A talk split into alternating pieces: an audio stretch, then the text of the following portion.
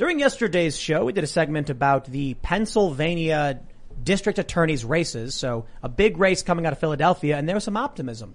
It actually looked like the moderate Democrat could win. Isn't it funny, us cheering for a moderate Democrat? Why? Well, you're not going to get a Republican DA. But there was a far left pro Black Lives Matter district attorney who had been in. Crime had been skyrocketing, violent crime, really horrifying stories out of Philly. As most of you know, we used to do the show just outside of Philly in the Philly suburbs. And one of the reasons we left was the, well, I, rising out of control crime, namely the riots, but there were a bunch of shootouts. And I was just like, yo, I don't want to be in a city. We want to get into the middle of nowhere and kind of just have more space, grow the company, do something. So then lo and behold, the story comes out. It was a blowout. The progressive won by 30 points. That means even with all of this skyrocketing crime, all of these riots, the tearing down of statues, and the people said, we're not going far left enough. Let's go far left-er. I'm not surprised. A lot of people just don't pay attention. So we'll, we'll, we'll talk about that. But we do have some good news that, that, uh, individual who wrote the 1619 project just had her tenure rescinded. It was a proposal apparently was, was not picked up. Journalists are outraged. They're furious. They believe that this, uh, this woman is a hero, but, uh, Apparently, people started to realize the 1619 project is fake news, and for this, no tenure. So it's, it's not all bad news. We're going to talk about this, and we got one of the best people to talk about what's going on in Pennsylvania. We have now Senate candidate for Pennsylvania, Sean Parnell.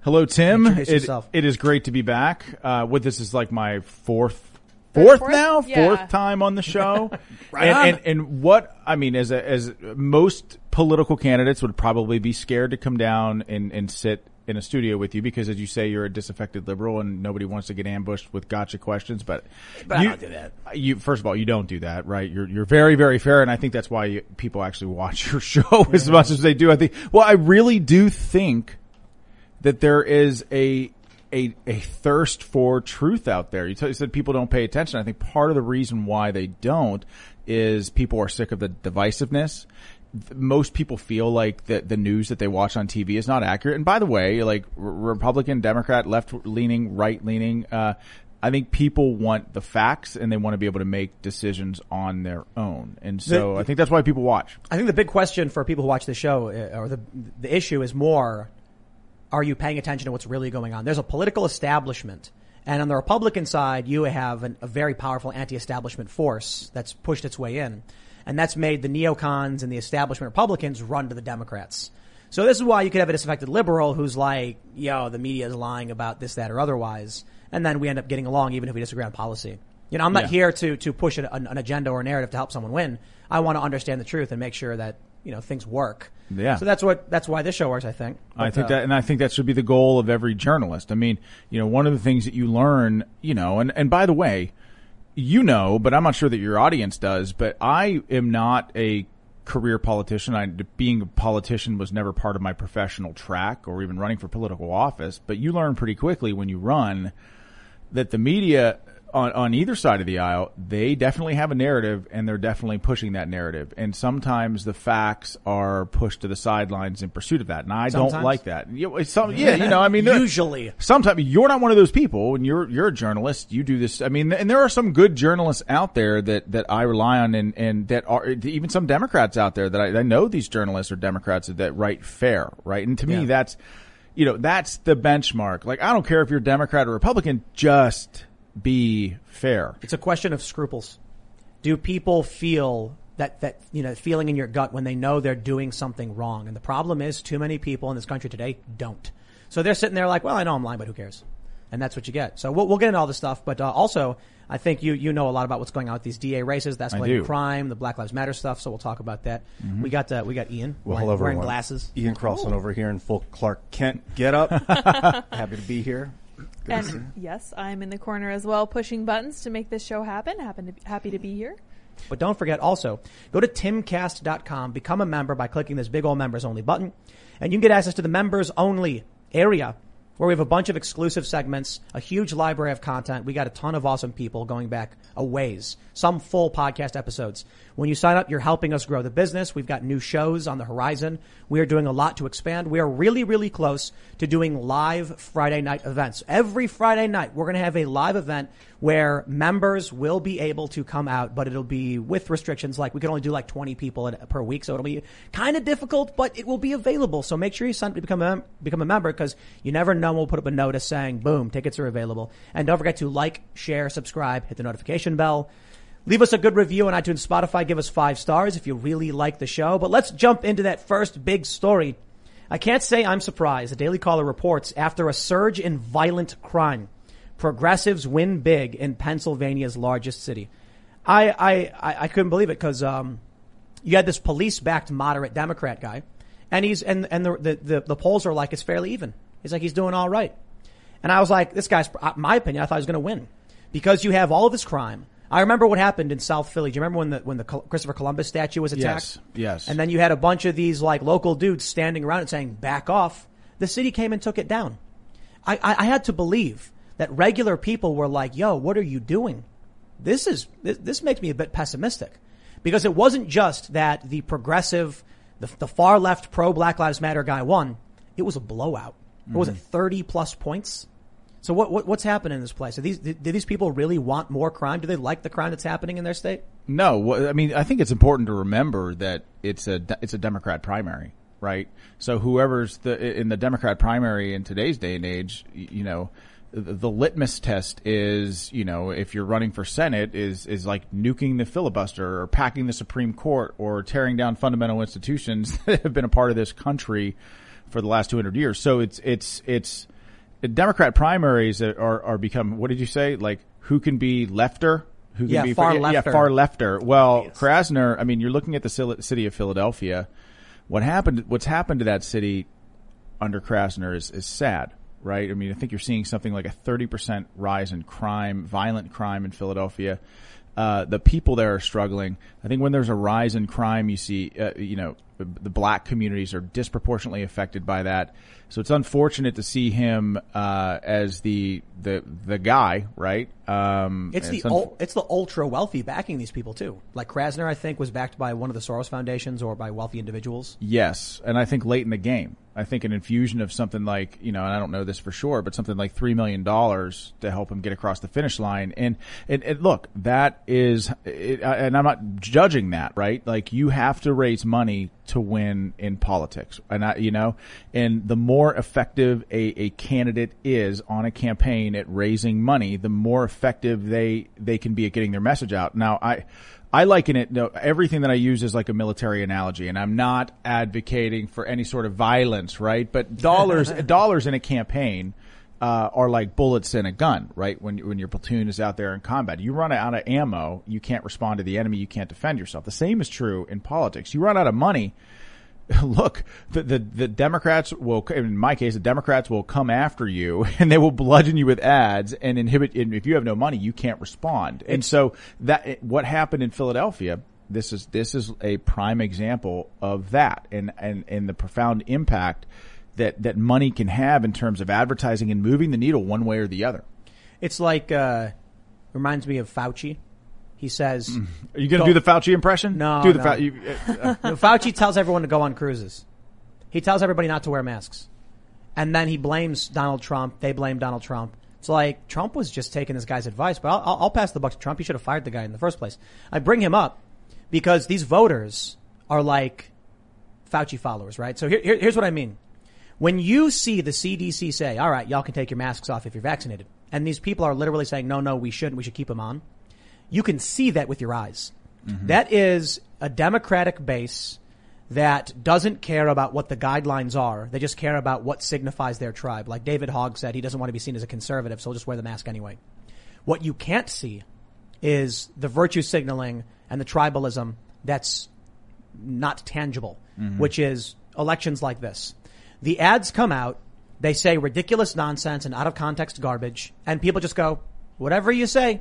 They would rather just align themselves tribally than care about anything principally that would help better their community. so I, I would say th- that's why you know on you know in my any any part of my campaign right? Like I go everywhere I, I'm just using myself as an example. I go everywhere I talk to everyone. I personally believe that leadership is about yeah, of course, coalition coalition building where people agree with you, uh, but it's also about going where people don't and building consensus, right? And, and giving those folks a chance to get to know you with the understanding that, of course, as Americans, we're not going to agree on every issue, right? But the leaders show up anyway to show people that they care. And so when when I campaign, when I go out there, I go everywhere with the a Democrat independent Republican. I don't care if you believe in the greatness of America, if you believe in freedom, if you believe in the idea of, you know, passing down a, a, a rich, vibrant country, a country that's rich with opportunity to the next generation, then join us, join the movement. And I think what we've been, because we've been able to do that, and part of that, by the way, is think for yourself, right? Don't, don't just lock into, you know, left wing media or right wing media. Read, think for yourself. Uh, part of being a, a part of this movement that I think we're trying to create in Western Pennsylvania, and indeed we probably have created it of, of thousands of people in Western Pennsylvania, people from across the political spectrum, is they want the truth and they're going to seek it out themselves. And then not only that, they're going to take action to make their communities better. And in this case, you know, so what does that look like for a campaign? It means like they're out there knocking doors. uh, They're out there hosting events. They're out there making phone calls, right? Um, they're helping move the ball down the field. Something that Democrats have done for years, far better than Republicans, right? Is organized, right? Definitely. they're better at it. Uh, But but so we're we're rivaling that in Pennsylvania, and I think that you saw that reflected in these ballot questions. So Krasner, yeah, what happened with Krasner? uh, I think He's he- that progressive guy. Yeah, he's the progressive guy that, that won in Philadelphia. It's it's a bad thing for Philadelphia that he won. I think he's one of the worst DAs in Philadelphia history, but that's besides the point. I think the real indicator uh, in Pennsylvania statewide is we had two ballot questions on the ballot, right? Which both ballot questions pertain to the governor's unilateral ability to extend emergency declarations in Pennsylvania. You can do that in perpetuity. And he's, I would argue that he's abused the process, right? Like, of course, COVID was real. We had to take it seriously. And there were emer- early on, there, those emergency provisions were certainly appropriate, right? But it's, you know, 15 days to slow the spread has turned into 15 months, right? And so, so my point is, Tim, is that Republicans showed up in force and one, but it, it was really what I see that as a referendum on Tom Wolf, who's a radical Democrat governor. We won those ballot initiatives by around 139,000 votes statewide. That's significant, and sh- it's indicative of the strength of the Republican Party in the Did, state. did, not uh, Wolf kill a bunch of old people? so the state of Pennsylvania, and, and so to your point of like uh, how tr- President Trump was blamed for his COVID response, uh, you know, the time, like, first of all, Governor Cuomo right now is under the microscope.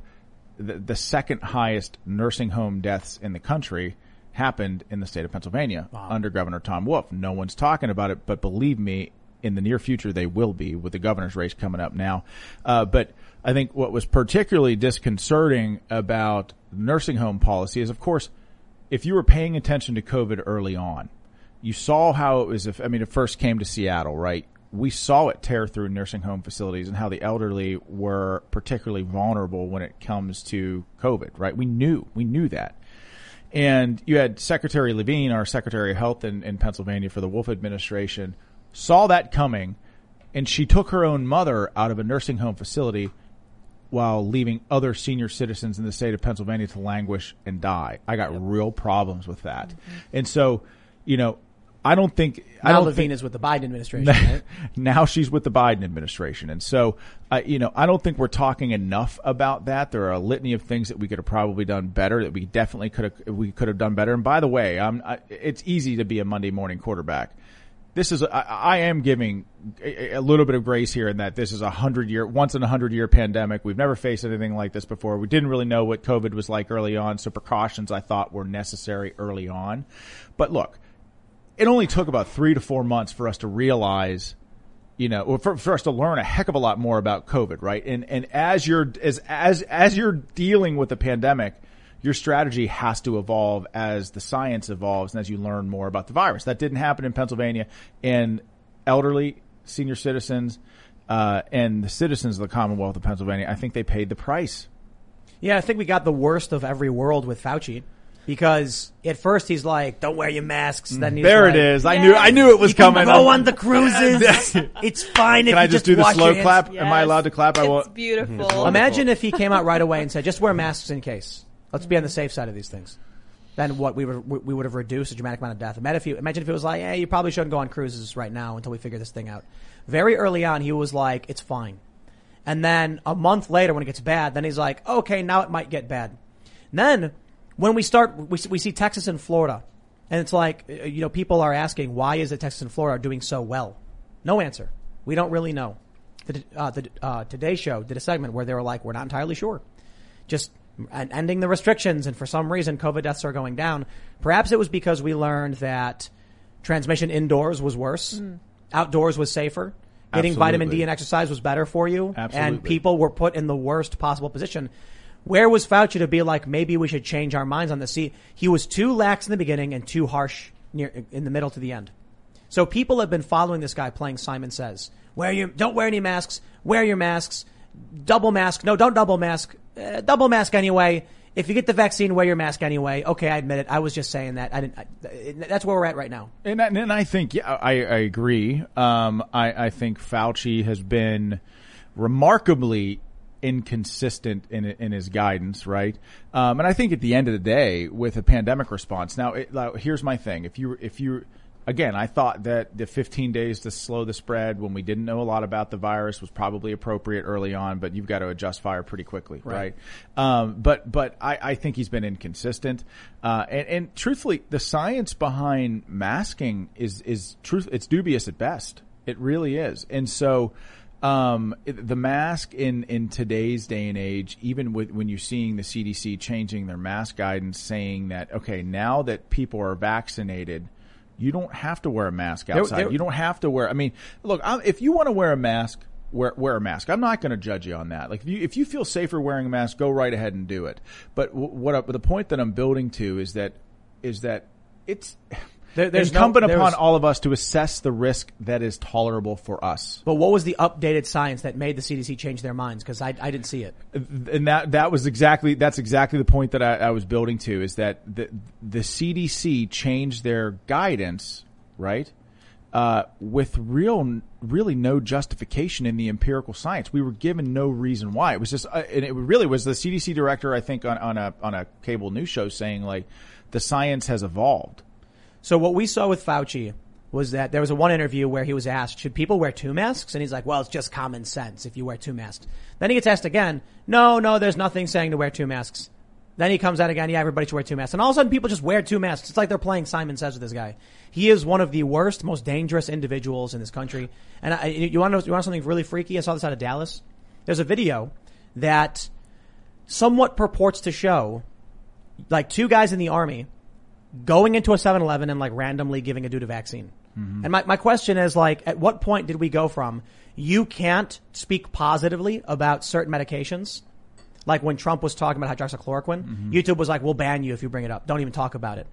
And now you've got people being like, outside of a 7-Eleven, just being like, without consulting your doctor, they're going to give you a medication. I'm like, nah, come on, you can't do that, can you? Like you got, people got to talk to their doctors before they get this stuff. Apparently not anymore. Well, uh, well, of course, of course. I mean, I, I Double agree. standards, man. Well, it's it's look, yes, double standards, um, and you know, ultimately, doc, Dr. Fauci, you know, I, I don't know. I like I like to think that that he did his best, but to me, I think he's I think I think that there were political intentions behind some of the decisions that he was making. I mean, I will tell you this: certainly, the radical left. Uh, weaponized the virus in a way that they thought would benefit them, right? No, definitely. Um, and and Never let a good crisis go to waste. and uh, that's that is part of their their playbook, right? And and so I, I don't know. I, I I I'm glad to see that we're that we're coming out of this, even though people are reluctant to take off the mask. But again, if people want to wear masks, uh, fine. If, if if you feel Yeah, like you're high risk, fine. But but it should be. Um, I, I, I just want to I just want to say though, you know, going back to this this this, there's some there's a positive note in this progressive winning that maybe we're not seeing. Maybe we're looking too much at the surface level. A 30 point blowout. Could it be that many people have left the Democratic Party? And the only people that remain are progressives. So we're not seeing a landslide victory for the DA. We're actually seeing the moderate Democrats having quit saying, I don't know, I'm Republican now. I- I, think it's a great point. I mean, th- th- what I think you're seeing is this is where the Democrat base is right now. It is, it is, it is largely out of touch with everyday Americans on either side of the aisle, specifically the blue collar people, unions that they, uh, building trade unions that they purport to represent. You know, for a, for a long time, by the way, police officers, especially in the state of Pennsylvania where there are unions, like when they're fraternal order of police, like in, in, in Western Pennsylvania, it's FOP 1, FOP 3. Uh, out in Philadelphia, I think it's FOP 5. Uh, but the, there's like a 50-50 split of Democrat Republicans, maybe maybe even more Democrats than Republicans that are cops. I think you'd be hard pressed to find a police officer supporting Democrat causes. So my to my point, moderate Democrats, I think there there there is no there's not a home for them really in the Democrat Party. I mean now now listen, you know, my I come from a family that that that grew up in Allegheny County half of them are Allegheny County Democrats. They're blue dog, what do you say, old school blue dog Democrats, pro-life, pro-gun Democrats. A lot of those people feel like they don't have a home in the Democrat party today. So we try to give them a home with us and we try to actually be that voice that, that the building trade unions, uh, don't have anymore in the Democrat party. Now it takes work and time and effort, but we're, we're trying to do that. So t- yes, I do. I, I, I think I'm right. Actually, I pulled up the data and I think I'm right. Check this out. The Democratic primary that just happened is Lawrence Krasner versus Carlos Vega. Carlos Vega was backed by the police unions. He was, it, the polls showed it was really close. The total votes for this primary was 129,865 votes. Let's go back to the previous election, the Demo- Democratic primary in 2017. The total votes was 155,246. Now it's possible that it was 155,000 because there were more people listed in the primary. And so some people who normally don't vote might show up for one of these individuals. But I actually think what we're seeing is around, there's around 26,000 less votes than there was last time. I'm willing to bet a lot of people just said, I don't vote, I don't vote uh, Democrat anymore. Yeah, I mean, so they weren't in the primary at all. It, it's a it's a midterm. Well, it's an off-cycle election, so turnout is usually down. Although I will say, if you look at the Republican turnout this year, I, I think there was something like I don't know. I look over at my campaign manager who's over there. Uh, he's my partner in crime on, on on all this stuff. But I think there was something like 855,000 Republicans that turned out. And if you look back at like 2009, right, which I think was another off-cycle election, I think turnout for the Republican Party back then was something like 500,000. Wow. So you're looking wow. at the difference in turnout there right? Like we're doing everything we can to organize and unite this party and bring people together and and, and be the big tent party that I think the Republican Party is always intended to be, right? we're the, oh, what were you going to say? No, I mean we're we're the big tent party because I think we're the party of individual freedom, right? How, individual how, sovereignty. How is it there ever? How is it ever that there's somebody running unopposed? That, that to me is crazy. In this day and age, it is, but it it is common in off-cycle elections. So I'm looking at this general election for uh, city controller Rebecca Rhynhart, only candidate listed. Hmm. Is that it? Where in Philly? Yeah, Philly general election for the Philadelphia city controller. There's no just one person. Like you literally could have walked in and be like, I guess I'll run. Why not? And you then could. You, you may have actually won because people would just be like, I'll vote for the other person. Yeah, I mean, it's it's yes. Our, our elections are broken, man. Well, I don't know that there. I don't. There are issues, right? Um, there, there, there's no question about that. Although talking about election integrity in today's day and age, I'm not even talking about integrity. I'm just talking about our culture. The popularity contest. Like, well, yeah, like, like look, look at this guy. So let me let me go back to the uh, the, the Krasner thing here. The, how many how many how many votes in the Republican primary in Philly do you think there were? There was 129,000 Democratic primary votes for the Republican primary. How many how many votes do you think there were? Mm-hmm. I don't know. Random guess. What do you uh, think? Uh, votes in Philadelphia so, so in the Republican primary? 129,000 people voted in the Democratic primary. Voted in the Democratic in many, Philadelphia. In Philadelphia, how many people voted in the Republican primary?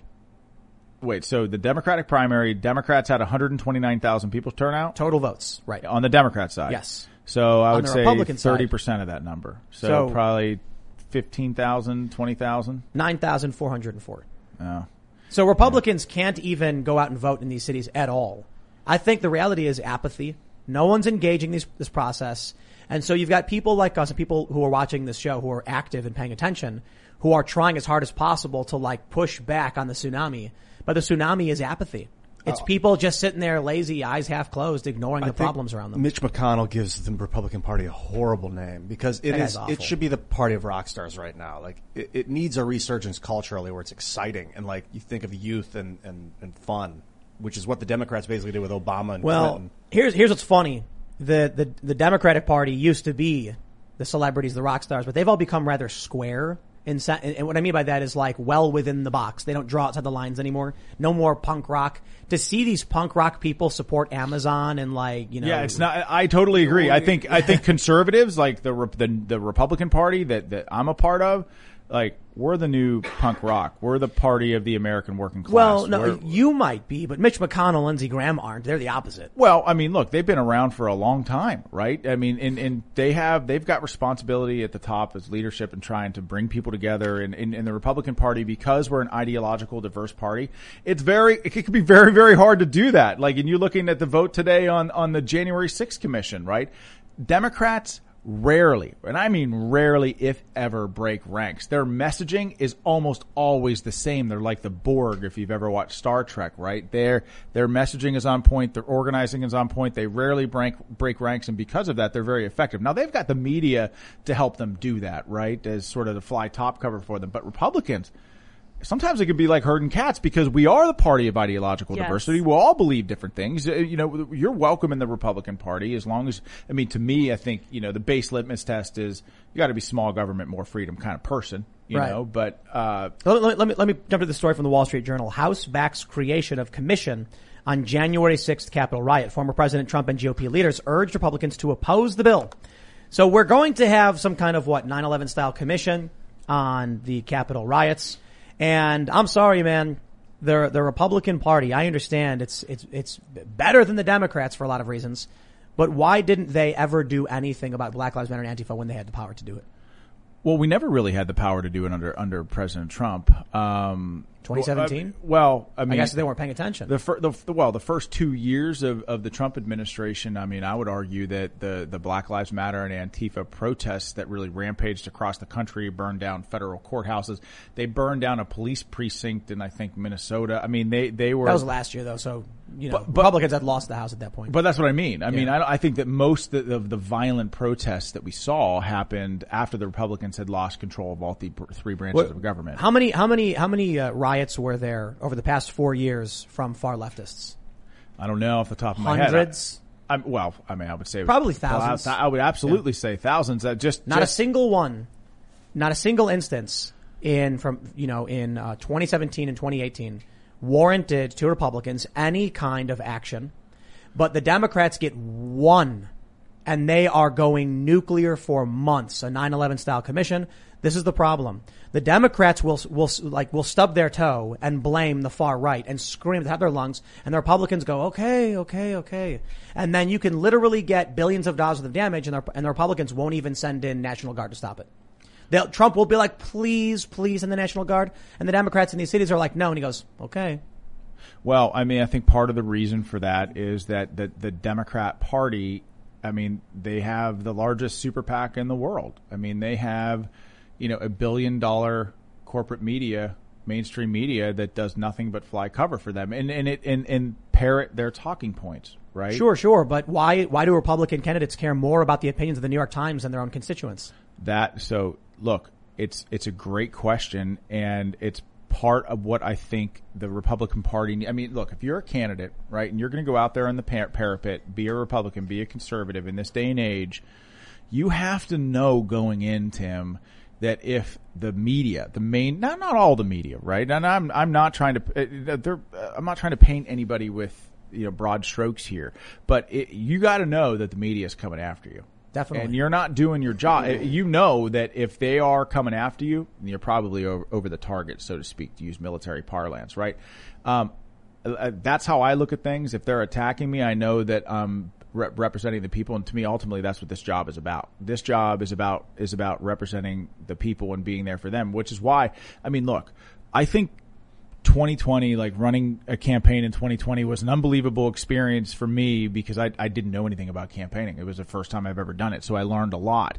But one of the things, you know, one of the things that's just so important for Republicans, right, moving forward is, is, is not being beholden to like the, the big money, right? We had 45,000 individual donors. Because of that, we weren't really beholden to, you know, any sort of special interest corporation or even the Republican Party, even though I'm, I'm, a, I'm a Republican running on the ticket it gave me the freedom to to to represent the people in the best way that I saw fit, and I think we did that to great effect. And we're going to take it to the next level on the Senate race. But yes, you as a Republican, in this day and age, you know, you have to be willing to stand on the parapet and take shots from the from the media because if you're advocating for for what you believe and what the people that you represent believe, you're going to take. They're coming after you. I just got very little faith in uh, anyone to actually be a leader in terms of standing up to the establishment, which is mostly Democrat, some Republicans.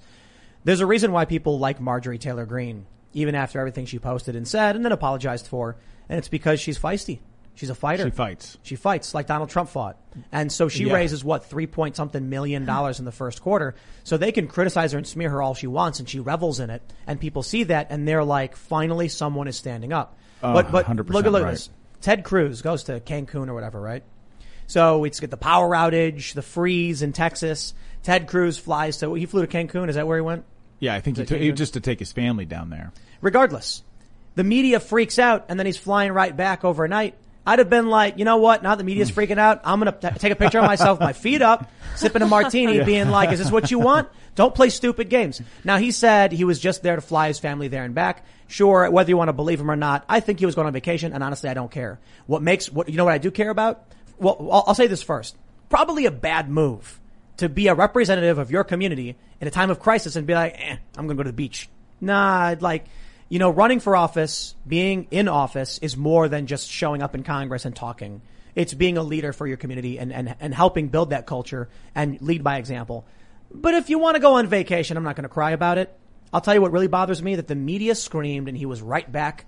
Oh no, no, oh geez, no, oh don't look at me. I don't care what the New York Times has to say about these people. I'm sick of the lies from the media. I'm sick of the, of the fact that for, for, for four years, the Republicans in the Senate didn't do much of anything with what was going on. I remember from 2016, 17, 18, we knew censorship was a very serious problem and the banning of Donald Trump's most ardent supporters was going to result in Republicans getting defeated. Republicans can't even express their own opinions. How could they expect to win at this point? And they did nothing. I agree. Look, look. No, I know, I know. Uh, you know I'm where I'm ranting at you. You know where I'm going with this, Right. right? Like it's happening to me right now. Yeah. You know, I look if you you want to think you talk about big tech censorship. I, I not I'm not uh, Section 230 is one thing. I don't think I necessarily support that because it hurts people like you, right? Like, but there, the, the repeal of Section 230 or yeah, the re- re- repealing Section 230 hurts. It needs to be reformed. It needs to be reformed for sure, right? Something needs to be done about big tech. or state level laws, which we're seeing, Texas it- and Florida. Yes, but look at what's happening to me. I'm a Senate. I'm a Senate candidate in the state of Pennsylvania in the arguably the biggest Senate race in the country, right? Senate control depends on the state of Pennsylvania, right? And go to Google right now, right? Punt, just do it right now for your, for your viewers. Like search Sean Parnell Senate on Google and see if you can find my campaign website. NBC News is the first link. Then your Twitter lo- account, So, Politico. so my, I raise money on my campaign site. The only way I raise digital money is on that campaign site. Google has a monopoly on search engines, right? So you go and go, you, you gotta be a forensic data analyst to find my website on Google. Now, if you're watching the show, go to Yahoo or go to Bing or go to DuckDuckGo and punch in Sean Parnell Senate and see what comes up. Let's go to Bing. Yeah, just, just, see, see what comes up. Bing. Sean Parnell Senate. Just do a search. Yeah. Hey, there you go. It's the first It's one. the number one. So here's the, th- here's wait, the wait, thing. hold on. Yeah, Sean Parnell, former governor of Alaska, is actually the card that pops up. But your website is Yeah. So one. yeah, but that, so that's the point. So look, candidates. There's we already talked about like there's a direct correlation being be, between your ability to raise money as a candidate and getting your message out. The Republican Party they don't give you money. You know, like it, it's all about your ability to raise money. Now you want to talk about big tech having their finger on the thumb or on the finger their finger on the scale, uh, tipping. Tipping the scale in one direction. Now, Google any other candidate in the state of Pennsylvania. who you run, who would you be running against? On, I mean, there's, uh, there's just Google, Google a guy named John Fetterman, the uh, lieutenant do you governor of spell Pennsylvania. F. Yeah, I uh, got him. Yeah, just Google him, see if his website comes up on Google first thing. First thing is his Twitter, and then governor.pa.gov, then johnfetterman.com. That, okay, there you go. So if you're on Google, the primary mechanism that everybody in the And he's running for the Senate. and he's running for the Senate. So my opponent right now has, or or, a potential opponent right now. This is a primary, right? There's a primary, right? There's a Republican primary. But my point is they have a distinct advantage right now. And this is, this is big tech. It- I'm telling you, this is big tech putting their, putting their thumb on the scale. Helping one side over the other. So yes, there needs to be reform. And by the way, this hinders my ability to to to raise money and get my message out. So to, to hey, smash smash my WinRed link and contribute to my campaign because you can't find my you can't find it on the website. And I'm going to need all the help I can get in the Senate race in Pennsylvania. You do, but I think it might be too late. Or uh, so what? What year was it that Alex and Milo and everybody got banned? Was it 2018? Yeah, that was uh, that was yeah. a couple of years ago. A couple of years ago, seventeen or eighteen. Paul Joseph Watson got his Instagram taken down, and it was just like selfies in the sun or whatever, banned yeah. from Facebook. Milo, Alex. Now, people might not like them, but a lot of people do like them, and they were some of Trump's biggest supporters. And it was obvious. Get rid of the largest communities where people gather to support Donald Trump and other populist politicians, and you will beat them. And it happened. It happened over and over and over, and it kept happening. And I talk about this because I made a segment, something about Republicans are too stupid to deal with censorship to save their own careers. and here we go. Now they're they're not going to win. They're they're going to win where it's deep red. But I mean, I, I, will say surprisingly, the polling was was tremendously favorable to Republicans in uh, in the 2020 election for sure. But right now, with what we're seeing out of you know Pennsylvania, for instance, Philadelphia specifically, 30 point lead for the progressive.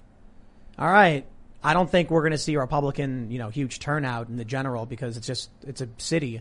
Philadelphia, Philadelphia is tough, but I will tell you, like, in the look, it, this is what I mean. Like, this is what I mean about going to certain places. The first week of the campaign, I went into South Philly, I went to the Italian market, and I talked to business owners there. Showing up matters. It doesn't mean you're going to get. It doesn't mean you're going to get a majority of the vote, but you've got to show up for people, right? And you know, I've been on this show with you four times. It's not like I'm a I'm a crazy right wing bomb thrower. Truthfully, I'm a consensus builder. I'm a, I, I consider myself a leader, right? You know, when I was in Afghanistan, I led the most diverse platoon you could possibly imagine: rich next to poor, black next to white, Christians next to atheists, next to Muslims, Democrats next to Republicans, next to socialists. You know, I, we figured out a way to make it work in one of the most hostile regions on the planet because we figured out a way to look past our many differences as Americans and unite under a common banner and fight for a common mission. If I can do that in Afghanistan on a remote hilltop in one of the most hostile regions on the planet, we sure as heck can do it here in the country. That's my message everywhere, yet you can't find me on Google. When, and that's a problem. It's a real problem. Do you know when the Republican primary is going to be? It, for Senate? Yeah. It's a year. It's a year. So that make, if, in case you're wondering, yes, that's a long time. Yes, I just threw up in my mouth a little bit, but the problem is, is, and I do think campaigns generally last way too long, but we've already got candidates in the race raising a ton of money, especially on the Democrat side. And if we wait to get in, you could find yourself in a $10 million hole and that's impossible to dig right. yourself out, you know? So, um, yeah. I mean, I suppose there's some optimism in that, uh, the Democrats have a very, very slim control right now and they've gone back oh. to sleep. And at, ratings are in the gutter because Democrats don't right. pay attention anymore. Look, 2022 is going to be. Look, we talked about the, the the ballot questions. That should give you a little inkling about where public sentiment is with regards to these lockdowns, for example, or or control, which is the really a core core pillar of, of the can of Democrats or radical Democrats. Um, and so I think 2022 is going to be a great year uh, for for Republicans, conservatives, leaders uh, in, in Pennsylvania. Pennsylvania is absolutely winnable. Absolutely winnable. Uh, I, I, I, personally think we're going to win Pennsylvania. In, in so who are the, who are the senators right now for Pennsylvania? Uh, Senator Pat Toomey, who's his seat's being vacated, right? So he's a Republican, and so there's an open seat, right? It's an open seat, so you wouldn't be campaigning against an incumbent. You've got an open seat. It's the first time there's an open seat in Pennsylvania in a very long time. You got Senator Bob Casey, who is a Democrat, and he's been there uh, for a couple. Are they both now. up for reelection, or it's a, it's the no. uh, just the it's just so, Toomey? Yes, yes. So this is an open seat, right? So a Republican is retiring, um, and so yes, biggest Senate race in the country. And so if this far. goes Democrat, it's you 51. lose control. You lose control of the Senate. Period. They, they, it's already you know the tiebreaker goes to the Democrats because of Kamala Harris. So we have the, the, the, Senate seat in Pennsylvania is a must-hold seat. It's it's a seat. It is, it is, it is because of Manchin. Manchin is the West Virginia Democrat who's eh, Democrat, and the Democrats are outraged because they call him like the guy, the gatekeeper, the key holder. That's right. If you lose Pennsylvania, and it goes Democrat, Manchin's out, doesn't matter anymore. Now That's- he can side with the Republicans and the Democrats win. You're 100% correct. And, and I mean, Kyrsten Sinema, uh, uh, Senator Sinema, right, out of Arizona is sort of holding the line with Senator Manchin as well, Right. right? But without Pennsylvania, without Pennsylvania, the path to the majority is through Arizona, right, against, against Senator Kelly, a Democrat, or in New Hampshire, right? Um, Pennsylvania. That, that's why. That's why is- my campaign motto is "Win Pennsylvania, Save America," because we we are the true hedge uh, against the radicalism of the new progressive left. This is 2022. This is 2022. So it's also possible that Republicans take back the House, which even 538 right now is saying Republicans are likely going to win back the House. I'm not entirely confident unless we start seeing some actual populists, you know, run and win many win uh, many of these seats. Because if we just get more, you know, establishment types like Cheney's or Kinzinger's, then just Candid- meaningless. candidates matter. Candidates matter a lot, and it's not just about. Like I cannot. If you're out there and you're thinking of running for office, whether it's local, state, federal, it's not just about your ability to articulate a message. Okay, it's about your ability to fundraise, and and it is not easy, right? Fundraising means that you're on. Like people th- think that me running a campaign, first of all, is like on stage with Trump like at a, at a rally in front of 50,000 people. And yeah, that happens. And yeah, that was a, that was an unbelievable experience to be a part of that, but that's 1% of it. It's like five hours a day on the phone calling people, cold calling people. Have you ever done sales calls? Try cold calling people and just, and say, Hey, you know, and then asking for like 2,900 bucks. See how often you get hung up on. See how often people tell you no, but you have to be relentless with it. And, and what I see is that all too often candidates aren't willing to do that. And, but, but you gotta do it. You know, one of the, one of the it. biggest challenges for Republicans is when you're dealing with a message of we're going to give you free stuff versus be responsible for yourself and go work hard. I think I know where people are going to lean towards.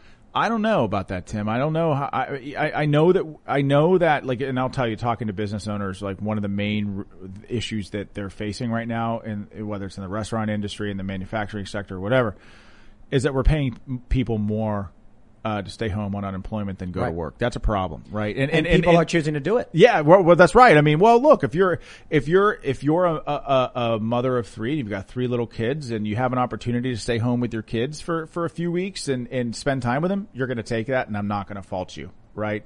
Um, Well, uh, the GOP tweeted. You see that thing they tweeted? what did they say? That you know more women are choosing to stay at home and be with their children than go to work, and all of these like Twitter conservatives were like, "What is wrong with I you?" I don't know. I don't pay. I look. I'm focused on winning the Senate in Pennsylvania in 2022. I, I don't. I can't speak to any of that. But like our job as as leaders, I think you know, and and and part of my core philosophy is, you know, it, my personal mission is to go to go to Washington when we win. Do everything that I can to shrink the size and scope of the federal government because I think that too much consolidated power in Washington, I believe that there's a direct correlation between that consolidated power and less freedom in our lives, right? And so we can shrink the size and scope of the federal government. We can divert as much power back to the states as humanly possible because ultimately the states are the experts. I mean, state like uh, states are the they know what they need, right? Uh, and so more freedom in our lives is a good thing. And then when I'm done with that, I mean, I'm not a career politician. You're not going to see me in Washington for 40 years, but you can bet after a couple terms, I'm going to get myself a farm in Western Pennsylvania and probably never talk to anybody again. But, but, that. but, but, yeah, I, I know, I know you do. but, but the point is, is that I, I think by and large, it's our job to, to advocate for things like pro growth policies, right? Like low taxes, letting people keep more of their own money, rolling back regulations to make sure that Pennsylvania is a place where people can start a business and not feel like it's too onerous of a process, right? Protecting the energy industry, understanding that there are a couple different pillars underneath that issue, one of which is the economic issue, people paying more for gas right now than they probably should, more to heat their homes. That economic issue disproportionately affects middle income to lower income families. Like we don't want that, right? We want those families to be lifted up and keep more of their money. So to the extent that we can be energy independent, it's good for middle, middle class, lower income people, but there's also significant national security implications for it. You look at what's happening now, right? Joe Biden cancels the Keystone XL pipeline, puts 10,000 plus union workers out of work, hurts our energy independence all with the stroke of a pen while approving and rolling back sanctions on Russia Uh, to, to, to approve their pipeline. So, so Joe Biden is literally creating jobs in Russia, helping their energy independence, independence, helping the Russian economy to allow them to export natural gas all around the world, while all while they're on the border of Ukraine. Surprise, if surprise. imagine now, listen, imagine if President Trump did that, they would be calling him a Russian asset. Well, you know? they already were, but you know. Oh, of know. course they already were, but but yes, this proves it. Yeah, this proves it. But you see my point, right? And so, uh, energy independence is something that's important. It's a major pillar of the economy in, in Pennsylvania, and healthcare is a big deal, right? The GOP has not had a good answer on healthcare for a long time. And I think, you know, part of my platform is having a good market based innovative plan for healthcare. Like we all talk about the Republican talking points of letting insurance companies compete across state lines, more flexibility, more choice means lower cost for the consumer and, and, and a more diverse uh, healthcare plan offering. All of that's great. Uh, and talking about association healthcare plans of the idea of small businesses being able to band together to have the same purchasing power as large corporations. That's good, right? But what if we like think outside the box for a second and take things a step further and say, why don't we let individuals of a similar age, sex, demographic, with similar healthcare needs, individuals band together on app-based technology. It, may, it, essentially becomes an insurance pool. You have millions of people on, you can call it a platinum plan, gold plan, silver plan, whatever.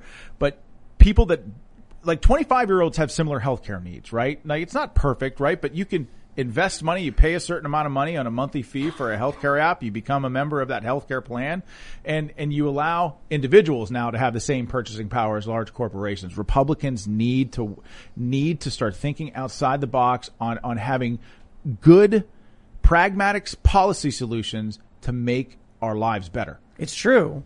But you go to a regular person and say, they want you to come up with some plan for banding together. We're just going to give you free stuff.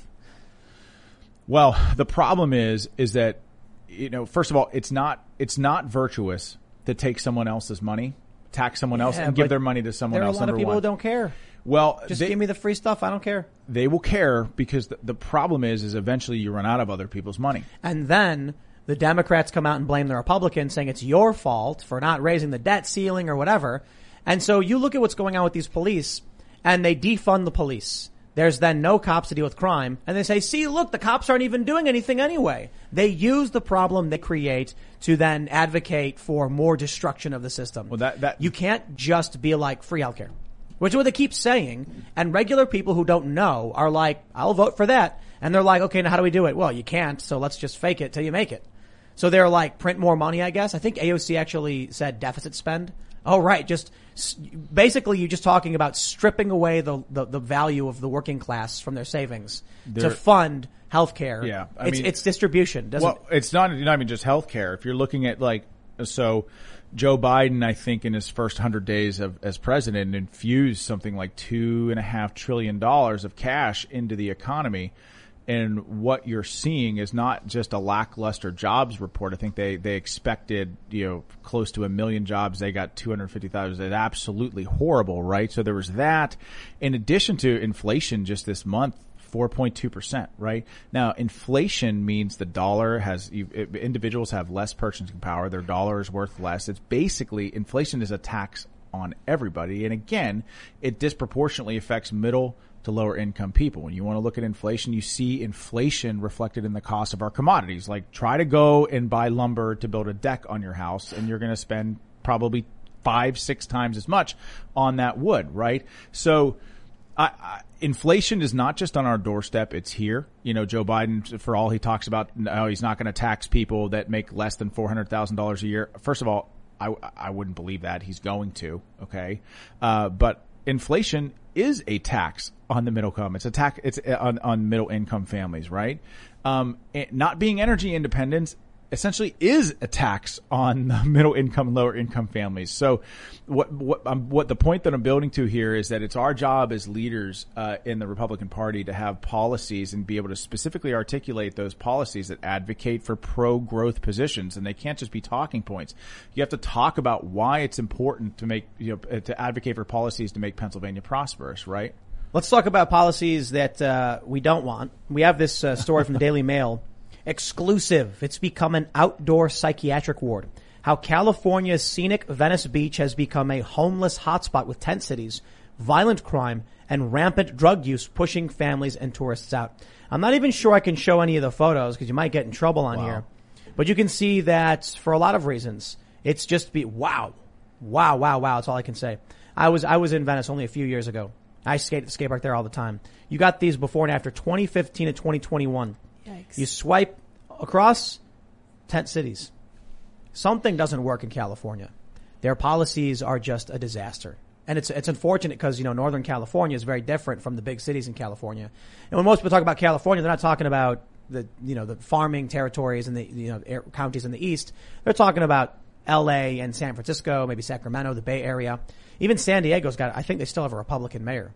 But their policies don't work, whatever this is. There, you know, there's, a, there's a recall now for Gavin Newsom. What you see in places like California will be coming to many more places in this country if these policies expand. So if uh, Pennsylvania ends up going Democrat, they're just going to keep burning the place down. It's going to be it's going to become more and more like this. I mean, you're you're right. I mean, California has been under a uniparty rule, Democrat rule for how long now? 30, 40, 30 50 years. years? I mean, something insane. Republican before like what, 90, 91 or 92? Yeah. Yeah. And so I, I yeah, I, I think that there there is a direct correlation between you know this new new progressive Democrat views and entrenched poverty in places like California and drug use and high crime, right? And but people know, keep voting for it. I mean, uh, in some places, in some places, you know, and I think Pennsylvania is one of those places that, you know, in 2022, you know, Pennsylvania has a lot of independents that I think are going to have buyer's remorse that that perhaps believed Joe Biden uh, was a moderate. Not their fault. The media portrayed him as a moderate, uh, and big tech censored stories that were negative about him. And so you saw that poll of like, you know, how what percentage of people would have voted differently had they known the Hunter Biden? I mean, that that that alone, it's like an average of what six percent, six per six or seven percent of people, yeah, would not have voted for Joe Biden had they known that story, mm. and and like big tech totally censored it. Uh, Absolutely. They, they, they censored one of the one of the oldest newspapers in the country. So it's not like it was a it was, it was a newspaper that they censored. So so I, yeah, I, I think that that it, but I think that uh, there's going to be a lot of independents, and I think there's even going to be some moderate Democrats saying, "Whoa, this is not what I bargained for." And so, you, you know me, I'm an idealist when it comes to this country. Uh, I think it it can be saved um, with the right candidates with the right message and the ability to articulate and willingness to go to the places uh, where you need to build bridges, you know, and that's what we're trying to do in Pennsylvania. What's your history like politically? What what did you affiliate as in your twenties and? I've always been days? I've always been conservative. You know, I, I don't know. Have you ever seen that movie Legends of the Fall? No, only clips. Everyone on the show is like, "What? Parnell watched Legends of the Fall?" yeah, I watched it once when I when I was younger, but like I, I have a lot of. Uh, I have a lot of libertarian, uh, libertarian, uh, uh, you know, views. Well, oh, views. views. I mean, I, I, don't, I, I, I don't, I don't like the government. I don't think that they run things efficiently. And if you don't believe me, like, let me think of an example. Like Cash for Clunkers. Remember that? Mm. Like they come with an awesome program, right? They ran out of cash in a month. The government does not. Remember, remember the remember, Obama, the Obamacare website? Uh-huh. Remember when Obama gave all those guns to the cartels? Oh, I remember. Uh, the Fast and Furious. Yeah, yeah, I don't. Oh, and can I, can I also say something? You know, uh, you know, classic, classical liberalism, right? After the Vietnam Wars, really, I think was when it was born was all based on critical thinking and mistrust of the government, right? And well, classical re- liberalism is like what founded this country. Well, well sure, like sure, sure, sure, sure. Of, of, course, of course, of course. But uh, in the wake of in the, in the wake of the Vietnam War, like if the government told you to eat white bread, you know, most liberals were like, "No, I'm eating wheat bread," just because the government told you. But somewhere, yes. but somewhere along the way, there's been a, ch- a, shift on the left from the sort of classical liberalism and tolerance uh, uh, uh, and diverse set of ideals to believing everything the government says, hook, line, and sinker no, no, no, with no, critical thinking. Just you gotta not be a conservative. That's it. So even now, when Fauci is like, "You can take off your mask if you're vaccinated," they're like, "No, no," because then people will think I'm a conservative. Well, who who cares? What, what is it that their whole identity is built upon hating somebody? That's it. It's like, what are your politics? I just hate that guy. Is that it? That's right. That's that's okay. part of the reason why. That's part of the reason why. You know, I, I, I think it's very important to be a happy warrior, right? Because you know, if you're running a campaign, you know, one of the things you have to do is draw a contrast, right? Give people a, a choice, right? And I think one of the ways I think the radical left today's day and age, they're pretty unhappy. They're unhappy, and they I feel like they're unhappy a lot. But and I'll tell you this: in the past year, two years, we have seen the biggest de-radicalization of the left that we've probably ever seen in this country. Uh, I'm pretty impressed. So a lot of the people I knew from Occupy Wall Street, the Antifa far leftists, they're cheering for major pharmaceutical companies. They're cheering for the FBI and the government. And I'm like, I see their posts, I'm, I'm, and I'm not kidding, like Antifa types saying like, yay, FBI, you go get Giuliani. And I'm like, I'm glad to see that you've reformed your ways and you're pro federal government. And they're like, well, I mean, it's different now because they're going after people I like. And I'm like, yeah, so you like the FBI, right? Like that, that's cool. I remember when you thought they were bad and wanted to like, you know, you hated the government and were protesting all the time. Now you're, now, now you're cheering for the government. Now you're cheering for the massive multinational, massive multinational uh, pharmaceutical company. So, hey, good for you. You know, I thought you were kind of off the deep end. They don't, they don't, they don't, they don't seem to self-reflect. Ten years ago, they're like Monsanto bad. These big pharmaceutical companies are evil. Now they're like, yay, which team are you on? Mm-hmm. Yeah, well, um, I, you know, yeah, I think that's why the Republican Party ha- they they've got a tremendous opportunity, right? I just I think that, you know, gosh, President Trump, uh, he he brought about a a massive shift in the Republican Party, especially in Pennsylvania, right? Where in in the span of four years, the Republican Party has has become less the part. I mean, in fact, probably not at all at this point. The party of large corporations to the party of the working man and and woman. Like it, the, the, shift is like unbelievable. Right. yeah, the, so, the, Democrats are the party of the elites, the wealthy yes, elites, the, and, and the college professors and right. the Hollywood people and, and the and highest income earners yes. in the country have been demanding for four years that the working class pay off all of their debts. Uh, yes, and we're to the point now where Elizabeth Warren, Bernie Sanders have entertained stripping the value from the working class savings to that's, pay off the debts of the highest income earners right. in the country. I want you, I want everyone to think about that for two seconds. Bernie Sanders and Elizabeth Warren were in favor of stripping the savings, devaluing the savings of the working class to pay off the highest income earners' debts. That's absolutely correct. That's college degrees. Yes. People with college degrees make substantially yep. more than people without it, and those people are demanding the poor pay their bills for them. I, I mean, I'm not, that, I'm not all about that. That's wrong. That is wrong, and that that's you're 100 percent correct. How is how is how is have the conservatives moved? Like uh, uh they appear to be even lefter than many of the modern Democrats. Like, no, no joke. You've got the, the, the, the Trump supporters. Many are, are, working class union guys who want their factories back. And then you've got the, the, the university leftists with their degrees and their Hillary Clinton and their hedge funds and their super PACs. And then you, you see the, uh, the, the neocons, Lincoln Project people joining the Democrats. How is it that Repub- Republicans are, are left of the establishment Democrats? They're defending the workers' rights, not the Democrats. The Democrats are stripping away their rights, stripping away their value, value, giving money to the bourgeoisie.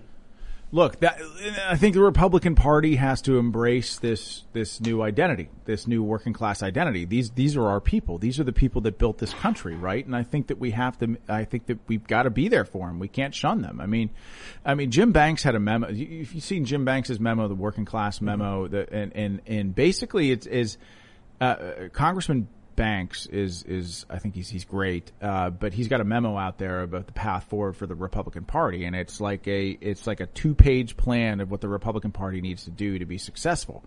It's awesome, and we should totally embrace it. You should Google it right now and have a look at it. But it's it's something that we should definitely look. It's an showing up for the people. Just uh, here's, here's what you do: you just uh, write down what Ron DeSantis does and then just be like what he said. He's coming to Pittsburgh tomorrow. Oh, I'm gonna be with him tomorrow. Yeah, excellent. He's coming to our Lincoln. He's been doing a fantastic job. He's far from perfect. So well, he, look, he's balanced. He's balanced. You know, protecting people from a global pandemic with people's freedom, mm-hmm. right? And he's done and social media censorship and social media censorship. And, and, yeah, he's done a, a pretty darn good job. You know, there, there are concerns about what people uh, people question conservatives his stance on free speech issues, like he may be opposed to the censorship, but it's aimed mostly at affecting politicians. And then there are some issues around people's right to free speech, I think relating to Israel that people are concerned about. But I look at, you know, you, I, I, don't just see like one thing and say flush the baby out the bathwater. I'm like, mm-hmm. Ron DeSantis is doing it pretty well. Texas is doing pretty well, uh, too. Their, their social media bill apparently is, is much, much better And we need to see, we need to see more red states start having this aggressive legislation to go after these companies and these, and these things. Cause I'll tell you, Florida has this bill that's, that's, I believe, I believe DeSantis may have already signed it or he's about to sign it, which gives protections to individuals, companies, news organizations, and politicians when it comes to censorship. However, Facebook, as Ian points out, could be like, then we're cutting off Florida. And if you have a Florida IP, you can't access the service anymore. Sure. Then what happens in West Virginia, Tennessee, Texas, Arkansas, Mississippi, Georgia? They all start lining up with the exact same legislation. Okay, then Facebook only exists in New York and California. How about that? No, they wouldn't want that. That would destroy the company. So they would say, okay, fine, you win. We'll stop censoring conservatives. You know, one of the biggest problems that I have with politics right now is that I mentioned conservatives. Many Republicans seem to be more concerned about the opinion of the New York Times than their constituents. Like they're more worried the New York Times will say about them than their own constituents. Yeah. You, you look at what the media says and they lie every single day. They say there is no bias against conservatives. And I'm like, but you're the one, it was Gizmodo that broke the first story, one of the first, that Facebook was censoring conservative news outlets. Now they changed their tune because they realized it's a good thing. These, these journalists who first reported it were like, oh, look what I found. Then they were like, no, no, no, no, no, no. We like that they're censoring these ideas because then people can't have them. If they don't share the ideas, they won't know. So keep them ignorant. Keep them in the dark. Treat them like mushrooms. You know, you feed them crap and you keep them in the dark. So now you're going to start seeing a lot of states, hopefully, start picking this up. I'm stoked when I look at the past 10 years and I see how many states have adopted constitutional carry. Fantastic. Mm-hmm. It's, it's remarkable. I didn't even realize that in the 80s, you couldn't even get a concealed carry permit in most states. It was like May issue. They tell you to screw off. Now it's constitutional carry. You walk in, you pass a background check, you walk out with a gun and you right. can be carrying it, concealing it, whatever. Fantastic. Protecting people's rights. Let's see the same thing across the board at the state level. The states need to start passing these laws. Local is where it's at. Yeah. And, uh, yes. Yes. I, I would also say that I think it's, it's very, the, the states that do the best have a great communication between their federal office holders, the governor, and the state legislatures, right? So I think yes, it, yes, I think a governor can have an unbelievable power if he's got a, a, legislature that's willing to work with him. They can get a lot of things done and bring about profound positive change in, in people's lives.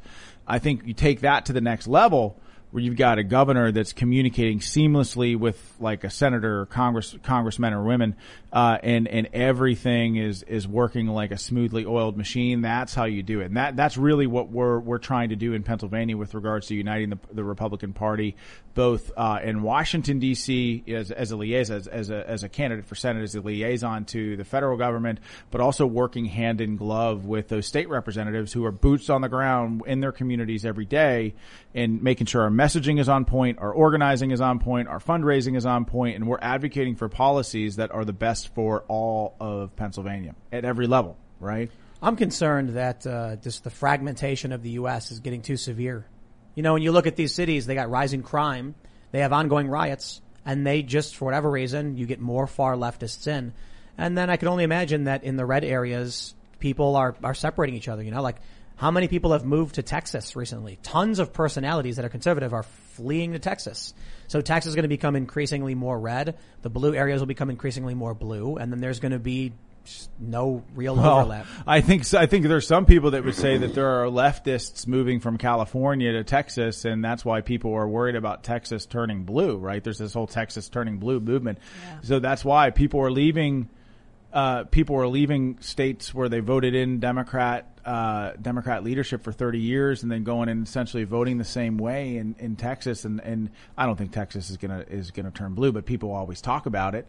I think um, now it won't because people who are fleeing to Texas are conservative, or at least opposed to the Democrats. They yeah. saw a huge rise in homeless in, in Austin recently. Yeah. I mean, it might just be everywhere in all these metropol- metropolitan cities. But evictions like, are starting up, I think, in two months because the moratorium was ended in Texas. Everywhere.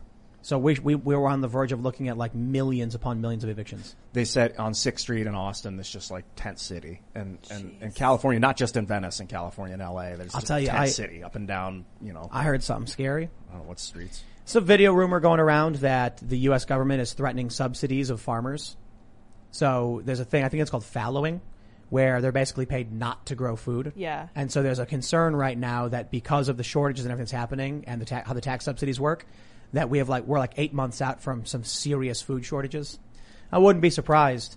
the The idea that you can just stop an economy dead in its tracks and then snap your fingers and get it back going again? No. Well, the what- workers are displaced. What would be the end state for that? Like, how could that possibly be a good thing? Like, I haven't heard. No, no, no, I'm not saying I'm not saying it's a good thing. I'm not saying anybody wants to do it. I'm saying that the But why would the federal government want to do it? the system by which we have s- uh, subsidies for farmers has created a circumstance based on everything that's happened, which is Oh, oh, contributing okay. to Gotcha. the probability of more. Food. So there's already food shortages. Peop- I guess you're not seeing it at the national. You're not seeing it in national news, but if you look at these local news outlets, they're talking about food shortages. Now there's rumors that the supply chain disruption, the rising fuel costs, have made everything substantially harder. Workers are displaced because of the pandemic. Many moved. They're not going to go back to those jobs. Right. People don't That's realize that the shortage we're seeing for like computer chips. What, what do you think is going to happen with food? Like, do you think that food is immune from the shortages we're experiencing in the economy? No, no, and uh, no. In fact, it's a, the the supply the, the logistics chain is is real, right? And you look at the look look at the cost of, of food and, and how much people are paying for certain things. It's it's it is absolutely concerning. And and my my fear is that you know because I mean we're seeing inflation now. You know I think I think that I think the federal government, like, they're not going to hard default on, on our on our debt, right? I do think our They're debt, gonna print their way out Our debt and deficit issues are the biggest, are the greatest leadership challenge that my generation of leaders are going are going to face, right? It's a big deal. We've got to figure out what to do with our debt and deficit, but you know, we're not going to hard default on our debt. But I do think what what the the plan is is is a soft default, which is to purposefully inflate our currencies so that the value of our debt is worth less right? And and and, and I think that's what you're seeing right now, and I think that's what you're talking to right now. And, and my fear is that we are on the brink of now. I mean, we're on the brink of what could be a, a recession. I, I think a, a year from now, you know, um, and and and and hopefully. Hopefully we can pull ourselves out of it, but like we really have to start advocating for growth economic policies like right away. We really have to start I don't know what I don't I, I don't know how you fix this, man. The the, the train it's it's a freight train on, on the tracks, and then they just stopped it, and then all the carts flew up in the air from the inertia and just scattered all over. And now they're like, all right, set the train up again, and you're like, bro, one cart like rolled down the mountain. It's in the ocean. I don't even know how to get that back up here. Yeah. The, so when when they shut down the economy, and th- this idea that you could just start it up again was, was is, is ludicrous. Let's say you've got ten employees making sixteen bucks an hour at a restaurant. Economy shuts down. These people who are in their early twenties decide to move back home. They go to the suburbs to stay with their parents. Okay, start the economy back up. Restaurant goes, we, we don't have any employees. We have to rehire everybody to start. We don't have any money. Food all spoiled. You can't just do it. We just spent an entire week going all across the state talking to business owners from Erie down to South Philly, and they've all had that problem. Yep. It is not imaginary, and and nobody wants to work when you're getting paid more not to work. yeah, and, and, and you're right. Like they're having issues uh, both in shipping and logistics and food processing and finding finding truck drivers, and the cost of fuel has made it more difficult on truck drivers to get from point A to point B. I mean.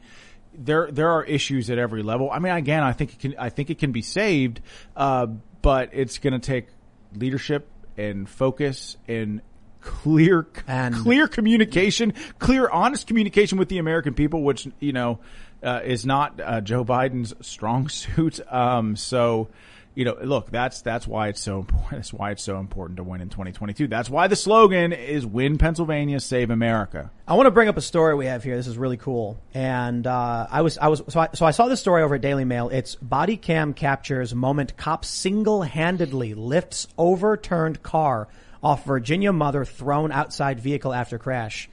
And first of all, I was like, dude, that is cool. A, a cop to save a woman lifted the vehicle by himself. Amazing. Wow. Now I think it was upside down and he like was able to push it off and roll it or something. But I was also thinking like, you rarely see these stories go viral. You, know- exactly. I know- was just sitting here thinking the same thing. It's, it's, you know, you got all of this anti-police rhetoric every single day, which is of course why you're seeing, uh, violent crime rise in, in a city Cops like Philadelphia. Yep, It's, it's, and you talk about like removing a cop's qualified immunity. Like, I'll give, give your, your viewers an example of what that means. Like, as a soldier on the battlefield, you've got protection in that regard too. So in other words, if one of my soldiers gets injured, I run out and I try to, you know, give, fir- render first aid. Maybe they got a sucking chest wound and I, we, we, you know, we save their life, put them on a helicopter, get them back to the States and maybe they have an issue with their lungs. Right? Like, should that soldier be able to sue the the federal government or the Department of Defense because he was wounded on the battlefield? Right now, it, it's illegal. You can't do that because at the end of the day, like you're in combat, like you're surrounded by death and destruction. Like you're doing the best you can to so save. the government is immune from it, the DoD or, or, or the Army in, in general. So what does this mean for the cop? Well, the cop, what it means for the cop is, is that, you know, if a cop is out there, like, just trying to do their job and they, they can be sued by, they can be sued by anybody for They'll doing anything. 800 times. 800 times. Absolutely. So it's like defunding, eh, you're 100% right. It's like defunding the police without actually def- Right, like, right. They're all- I it's mean? all You're going to be, yes. I think that that one's a challenge because I'm not entirely sure, you know, how you deal with it. Just not being able to sue. Maybe there should be a higher burden or something because when we had, I think Chauvin, they said he had, you know, like 19 complaints or something out of 18 years. And I'm like, mm-hmm. actually, it sounds pretty good. You'd think a cop is like, I'm writing you a ticket. I'm going to complain about you. It's like everyone's going to complain. Nobody wants to get pulled over. Nobody wants to get arrested. the point the point we- the, what we're talking about though is like to your point is like all we hear is the negative but cops I, they are out there every single day putting it all on the line doing good things for people and this story is just one example of it It's a cool know? story. Me, let me show a little bit. So this is a vehicle flipped over, and the officer was able to lift it up to save uh, the individual. I mean, I'll just give you the, the, the bullet points here. They say Gloucester County Sheriff Deputy John Holt rescued the woman when she had been trapped under the sunroof of the car after it wrecked on May 7th.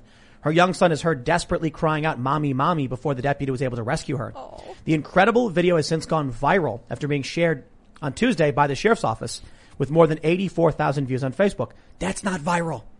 84,000 views, not viral. You can, you, you, can- you can go on Twitter and there's a video of some random dude farting. It's got a million views. You want to talk about viral? They say he recently received a local and regional top cop award for saving a disabled young girl and a woman from a burning home last March.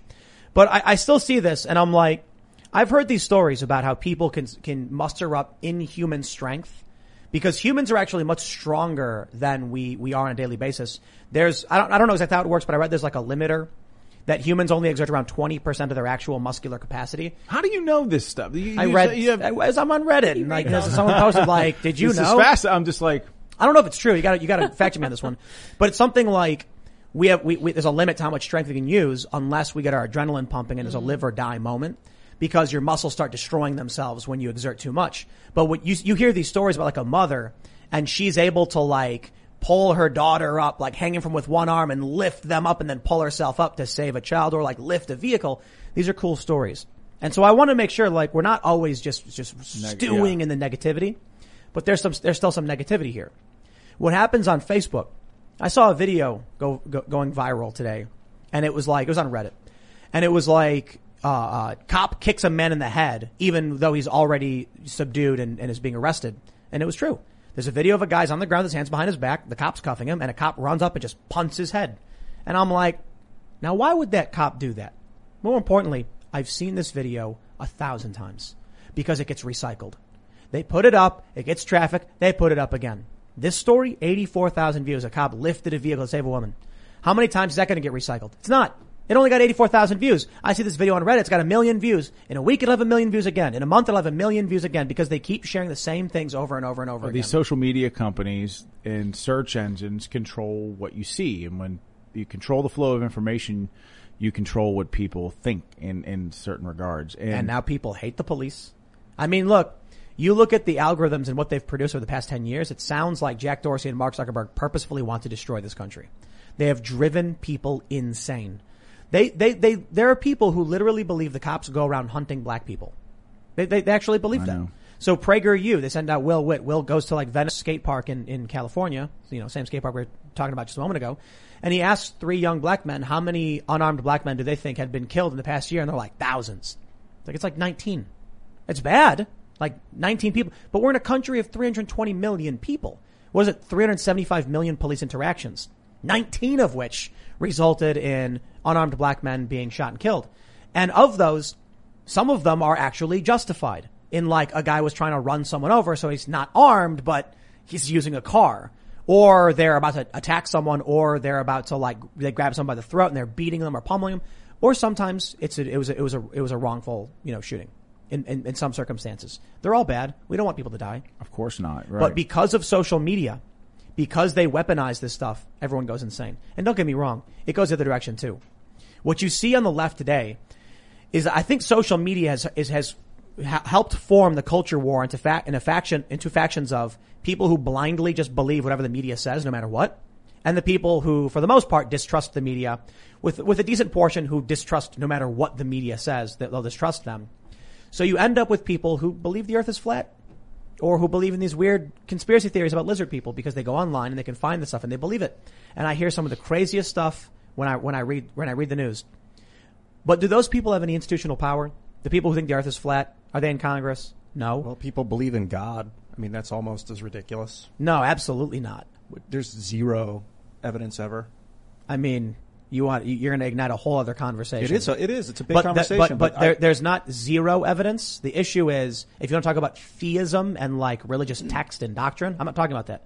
Um, so I'm talking about people. You could liter- you could literally climb a tower and measure the, the shadows and calculate the circumference of the planet, like that dude uh, Eratosthenes did Yes. in Oh, so one BC. because you can disprove the Earth Earth is flat. It's different than God. you can prove the Earth is round. Right.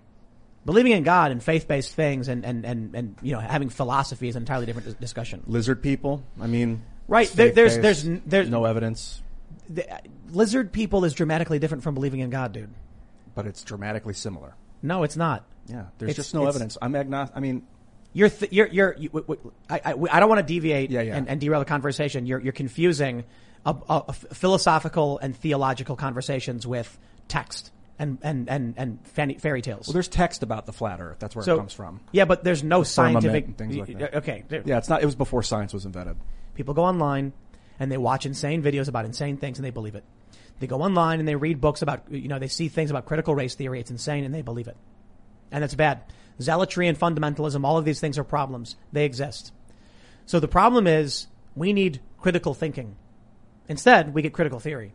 And then people just blindly follow and march off cliffs like lemmings. Eh, well, and, and it's it's it's it's it's it's not just social media, right? Like a, a much of the sort of propaganda that is pushed on people on social media is also taught in schools, and so we're teaching our kids from a very young age in our public schools, like critical race theory, for example, that you know teaches kids to dislike each other or think about each other based on the color of their skin. That's Or, the or hate their country. or hate their country, uh, or think that America is fundamentally evil or bad. And, and this this is a problem. And not only is it happening in our schools, now it's happening in our military, right? Like there there are ideological purity tests for people in the military, teaching critical race theory in the middle in the military. And I'm telling you, look, I got out, I was medically retired.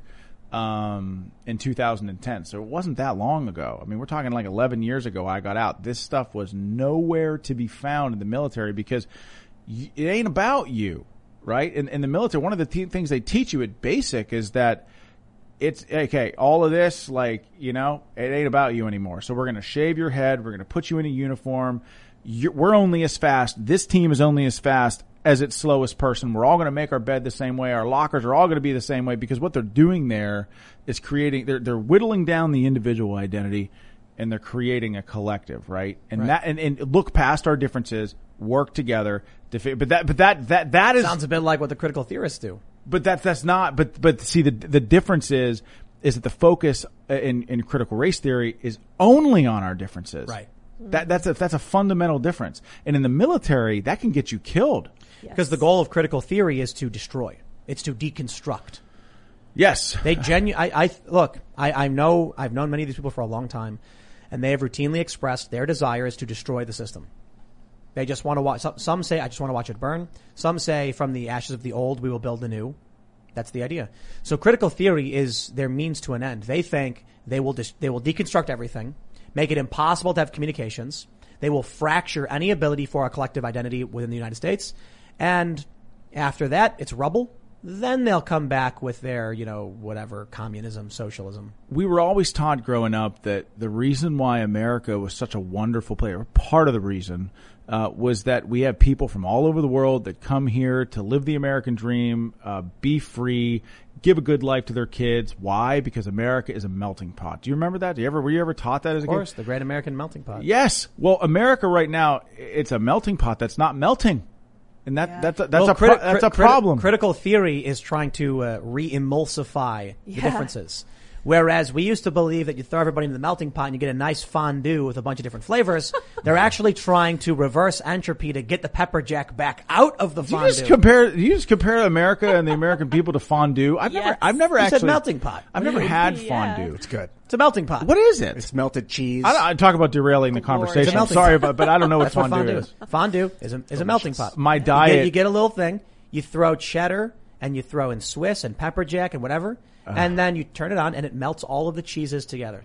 And then you dip stuff in the cheese. It sounds Now, like something that you. really It sounds do like something that you would like really like. You. It's incredible. We got we, we have one on the counter right Of now. course, downstairs. of course you do. Of course. you Well, do. so, or you can take like oil, some garlic, some vinegar, Mm. soy sauce, and then boil it, and Then you put the meat in it. You blends everything. It's just a pot for. This you know, sounds a little adventurous to me. Like I like if you if I go to a restaurant, you give me dino chicken nuggets, some tater tots, I am good. Here's- Like, here's the I point. eat like a two year old. the Great American Melting. I don't know how we're here. I don't know how we got It's here. the Five Great too American. Melting Pot. Listen, listen. The Great American. Melting Pot, right? You get some some uh, Chihuahua cheese from Mexico. You get some American cheese Ah. from America. You get some some good uh, uh, Dubliner from Mm-hmm. from Ireland. I think it's from Ireland. And then uh, you, you you you throw it all in a pot, and it all melts together. And we're like, this is some great cheese. What is it? I just mixed a bunch of stuff together. I do it all the time. I take like Colby Jack and Pepper Jack and Swiss and Havarti, and I just blend it up and I make nachos. And I'm like, isn't it amazing that you can get this great blend of cheeses? You ever have four cheese pizza?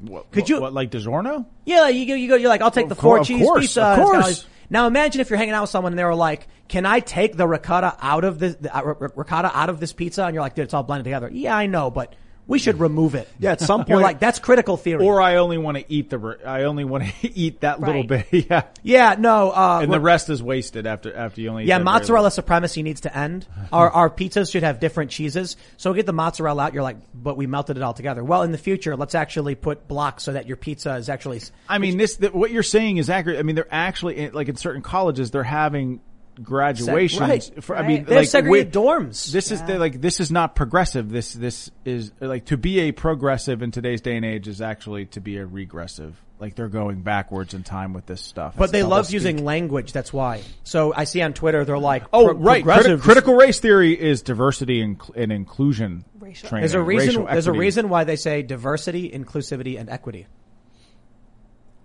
Are you gonna you gotta tell me right? Like, Love it. Diversity, inclusivity, and equity. D-I-E. Oh, oh, I see what you did Die. there. You're, oh, I didn't do see. that. I, well, Get I'm just, sad. I didn't even realize it. I didn't. Diversity, inclusivity, and equity. These are the things they, they're they're calling for. They're literally saying die. Hmm. I don't know why they do that. Well, They I could mean, not they, do they that. do use they like they do control the the left does an extraordinary job at controlling the language, right? And uh, that's what that's what we're talking about now. Like critical race theory is is inherently bad for the country, as we mentioned. It teaches There- people to hate their country, but they mask it and shroud it in words that sound nice. they literally create diversity, inclusivity, and equity positions. Could you imagine someone hiring a special position in a company and they say, this is our, our, our die manager, die. And it's like, it's a little, it's a little weird. Yeah, well, hopefully they don't use the acronym or come up with something different or, or reshuffle the words. But it's and- almost like they're laughing in our faces. You've got Why, I- why, why do these, why are companies hiring diversity officers?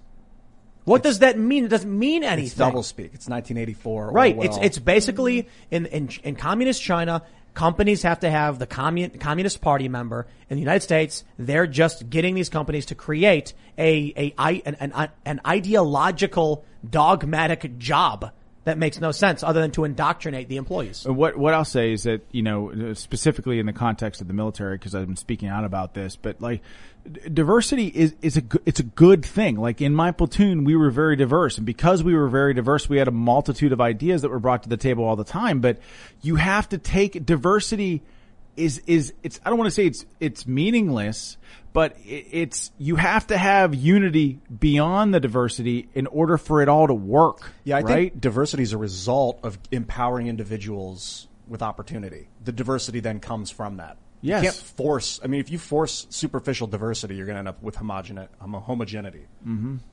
Homogeneity. That's Yeah, it.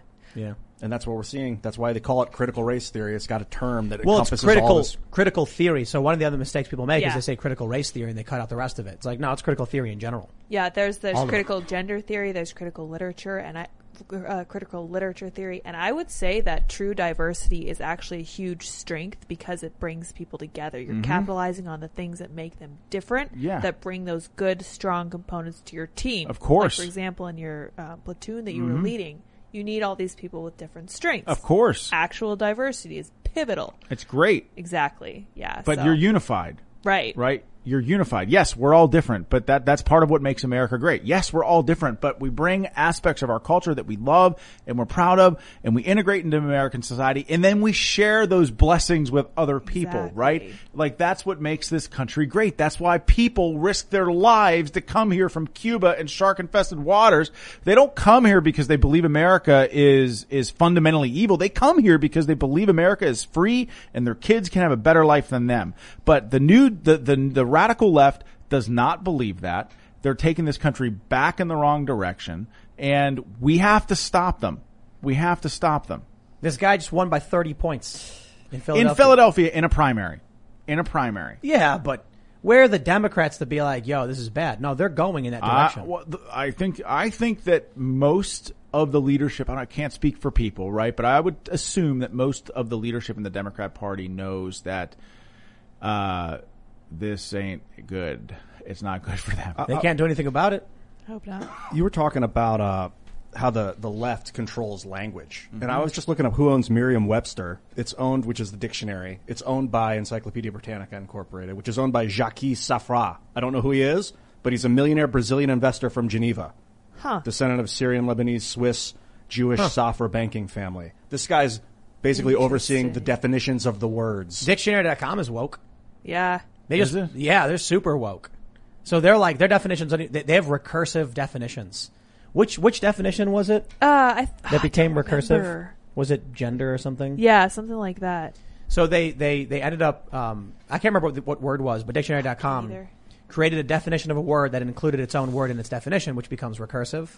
So it just basically, you, you can't define a word by itself, but they did anyway because it's wokeness. It's just, it's meaningless. like we're we're off we're offloading the the responsibility of creating the definition of, words to corporations and and individuals that have political leanings that own the corporations. That's insane. How do we create like a decentralized definition, a system of definitions? There's Wiktionary. But like- like, here's the problem, man. The left is on the assault, and the conservatives are sitting back with their feet up.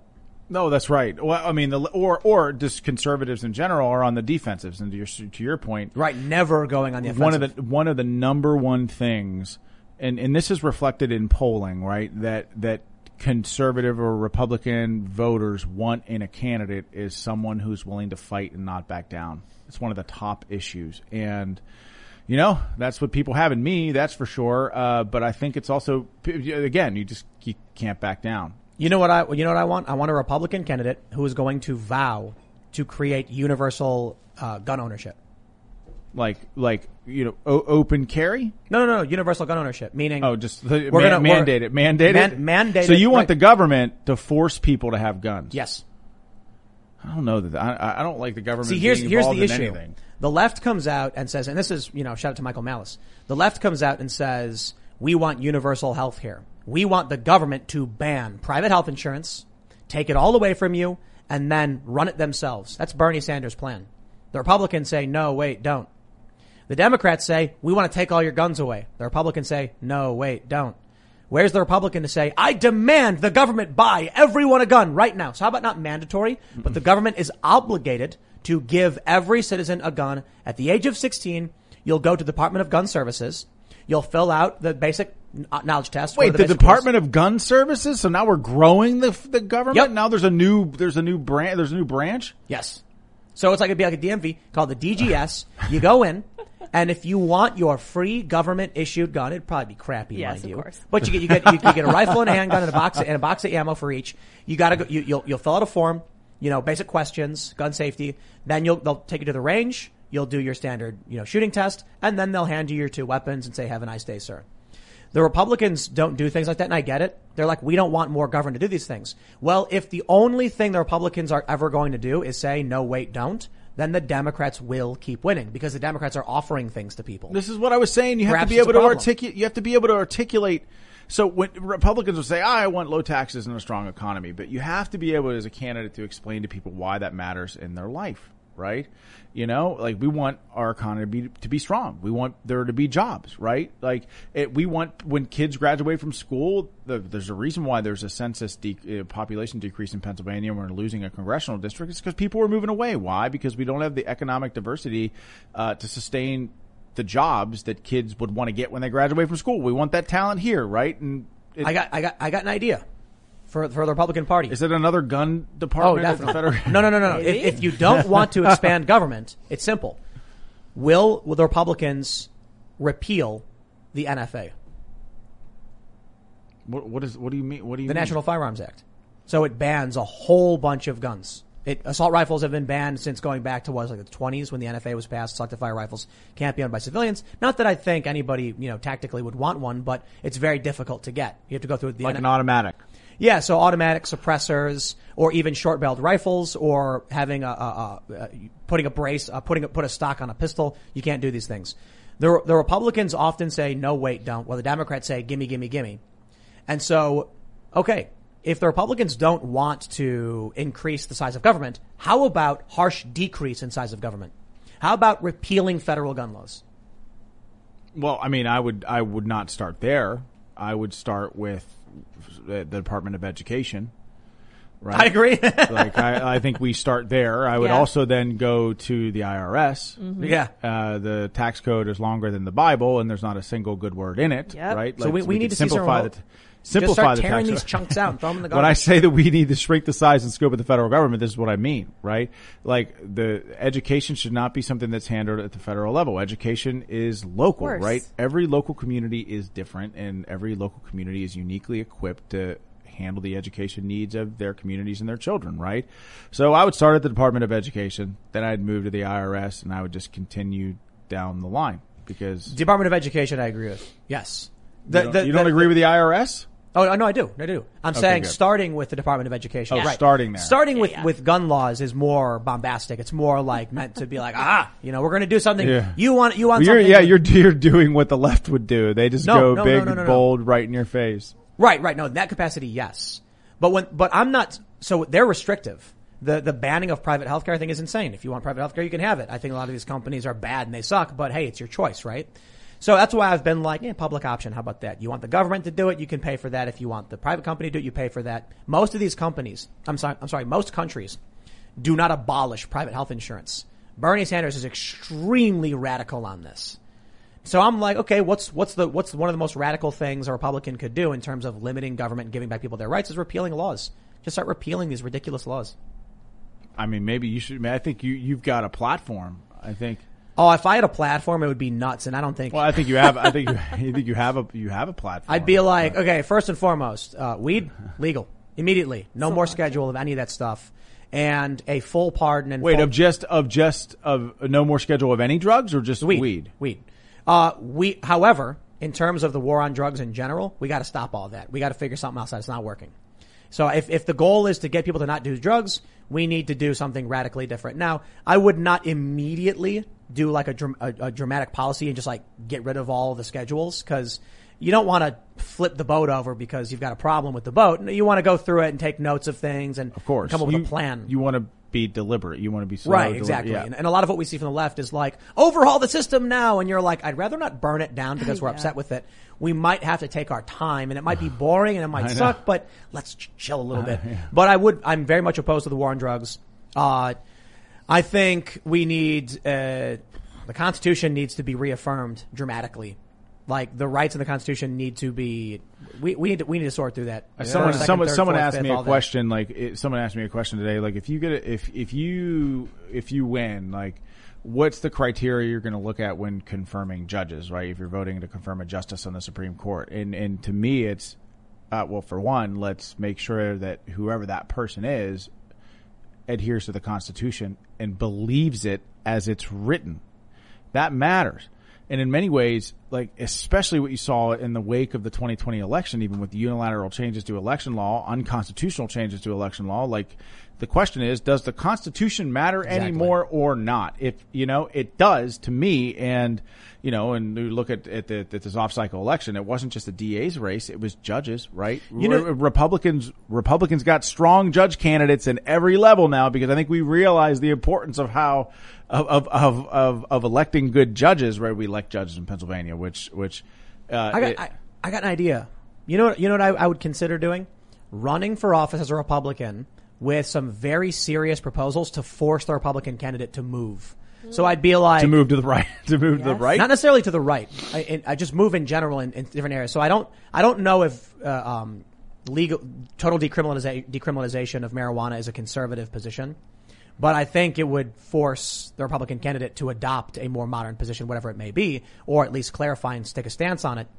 Uh, gun rights, I think Republicans would overwhelmingly just outright favor. If I said I want to repeal uh, the overwhelming majority of federal gun laws, and I want to establish like strict rights for what it means to keep and bear arms, codified, you can, you know, like legal legal concealed carry across the board. I guess you run into a problem of states' rights and that, but get rid of the federal laws at least. And then what happens is I just say like a whole bunch of things where I'm like, I, I think I think there's a case to be made for a, a federal carry law.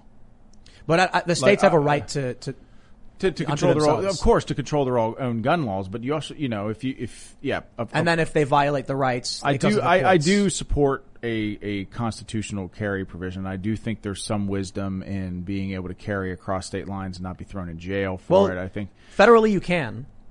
Uh, they protect you but the states don't care. That's the right. problem. So right. that's actually the limit on the federal government. It's not not all bad. I just think it's it's problematic that you know the ATF can like shoot a lady and kill her kid and burn down a house with a bunch of kids in it. You know what I mean? And then they celebrate this every year on Twitter. Yeah, those people are kind of nuts. So uh, may, maybe the left. Where, where are they at? They want to abolish the police. Can we start with like I don't know, like the ATF or something? yes.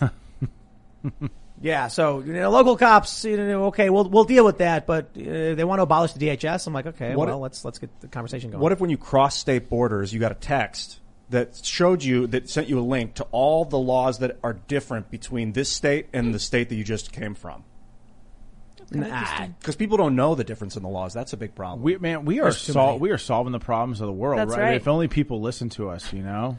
If, well, only, people, about, if only people were watching this. I, I know. How right? about we see what the people have to say oh. in the oh. super chats? If you have not done so already, please help us out with a like by tapping that like button very ever, ever, ever so gently. Easy. Super and uh, is it is greatly appreciated. And share the show if you like it. But uh, also go to timcast.com and become a member. We'll have a bonus segment coming up later tonight. Let's read some super chats. I'm sorry, good sir. With the first super chat, I can't read your name because YouTube has blocked it. But they said, "Hey Tim and gang, thoughts on YouTubers running for office." Many say they feel they are making more of a difference with what they do, but they have the support to get elected in a way others don't. Oh. Uh, maybe. I wonder what the, what the, what the laws are with like, let's say I decided to run for office and actually won. Like, I, could I, would I be able to do this? I don't think so. I, right? yeah, no, I think you would. I mean, Ted Cruz, Senator Cruz has a podcast.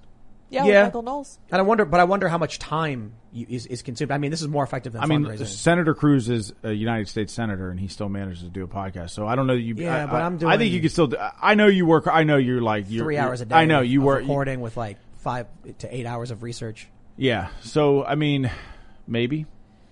That'd be great. I'd be like, I, I, I would, I would probably not be allowed access to any kind of private information because I just I, I'm, I'm not going to lie to people. Yeah. You know, I, it's it's it's it's it's interesting. Um, you ever see you ever see or read Watchmen?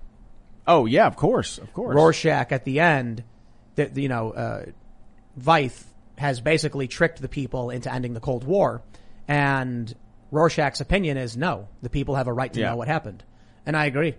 And then, uh, but there, there, there there's, um, I wouldn't say I'm as morally absolutist as, as he is in that position. He would rather let the world destroy itself. And uh, so what's the blue dude's name? Uh, Doctor Manhattan. Doctor Manhattan just blows him up.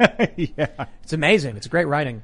So Rorschach, the character, says that the people deserve to know the truth because it was a false flag attack that unified, you know, oh, yeah. the United States. I think the people have a right to know. I don't think, you know, you, you get like the New York Times saying, don't tell people about the gas shortage because they'll panic.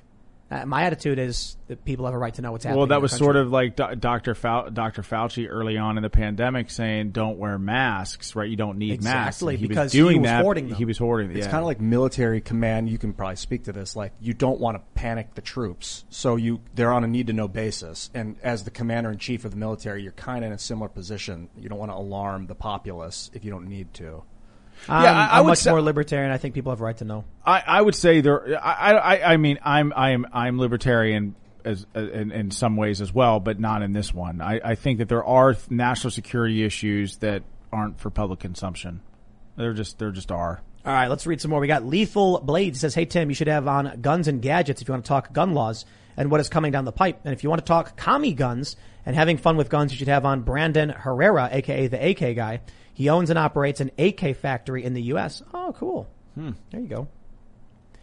Eric, uh, oh, I'm sorry, Trash Panda says, Tim, 2018. You know, I think we can have some sensible gun control. Tim, 2021. Free AK-47s for everyone. yes. I think that's accurate. Yep. I love it. Well, also kudos for the name Trash Panda. Trash Panda. Yeah. Eric A says, glad to see Sean Parnell back. Please invite Madison Cawthorn on as well. You know what the problem is with inviting politicians? They always say the same thing. They say, I'd love to come on the show. Email this person and we'll get it sorted. and then we email the person and they just never respond. Wait to a it. second. Are you classifying me as a politician because no, I'm no, going to you're throw up sitting in my mouth? Yep, You're sitting here. yeah, you're The- here. I'm saying when we when we hit up politicians, they're always like, "Yes, we want to come on the show," and then they just they they Talk email this person, people. nothing happens. Yeah. You're actually here. You've been here a lot. A lot. Yeah, I'm not. I'm not. I, I'm not afraid of the conversations. You know, here's what I here's what I understand.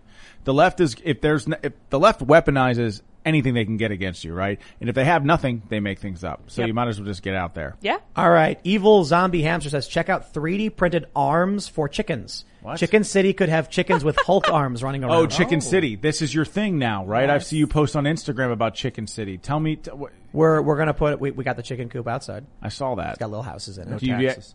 And we're gonna put cameras in it and then people, we're gonna, we're gonna create a 24-7 live stream of of the our Chicken chickens. City. Chicken City reminds me of Tube City, like in The Office, where Michael Scott makes a Tube City for gerbils. Remember that? There you go. Sounds awesome. And so what we're gonna, what I, what I want to do, and I don't know how we'll do it, I want to create a system where every fifty dollars that comes in in super chats, it causes a cricket dispenser to drop some crickets, oh yeah. and then the chickens run See, over and this, this is why business is booming here at Timcast. It's these I got all the innovative, the innovative things. You basically what you're doing is creating a reality TV show for Chicken City. Yes. That's right, and, and they all have That, names. and it could be a video. It could be a Well, video no, hold game. on. They all have people names. said that actually. They all have names. I thought I was the only one. Mm-hmm. Here I was But thinking you're, I was you're- you're creative. pushing it. You know, Okay. You're, you're the- They all the have tip of the names. They do. Yes. They all have names, They do. and we'll create shirts, and then people will join the Team. teams. Team- Yeah. Team so there's like Vanessa. Vanessa. Are There's you gonna- There's Sarah. Oh, you're you name them. Yeah, I named them all. They all have names. And so we're Old gonna we're gonna names. we're gonna explain the names and like and then there's gonna be drama and it's gonna be you know you'll see them Personalities. fighting and Yeah. who's Wait. charge. Yeah, Vanessa has a char- We're gonna quite do- a character. She does. Yes. We're gonna we're gonna do like a bachelor thing because we're gonna get a rooster, and then it's gonna be like which one will the They give rooster the rose. choose? Yeah, Tim will That's have right. the All of them because he's a rooster. Uh, yeah, oh, it'll be good. that would be great. We'll give him 3D printed arms. That'll you know be what- you know fun. what I want to do? I was wondering if like if if if is it possible?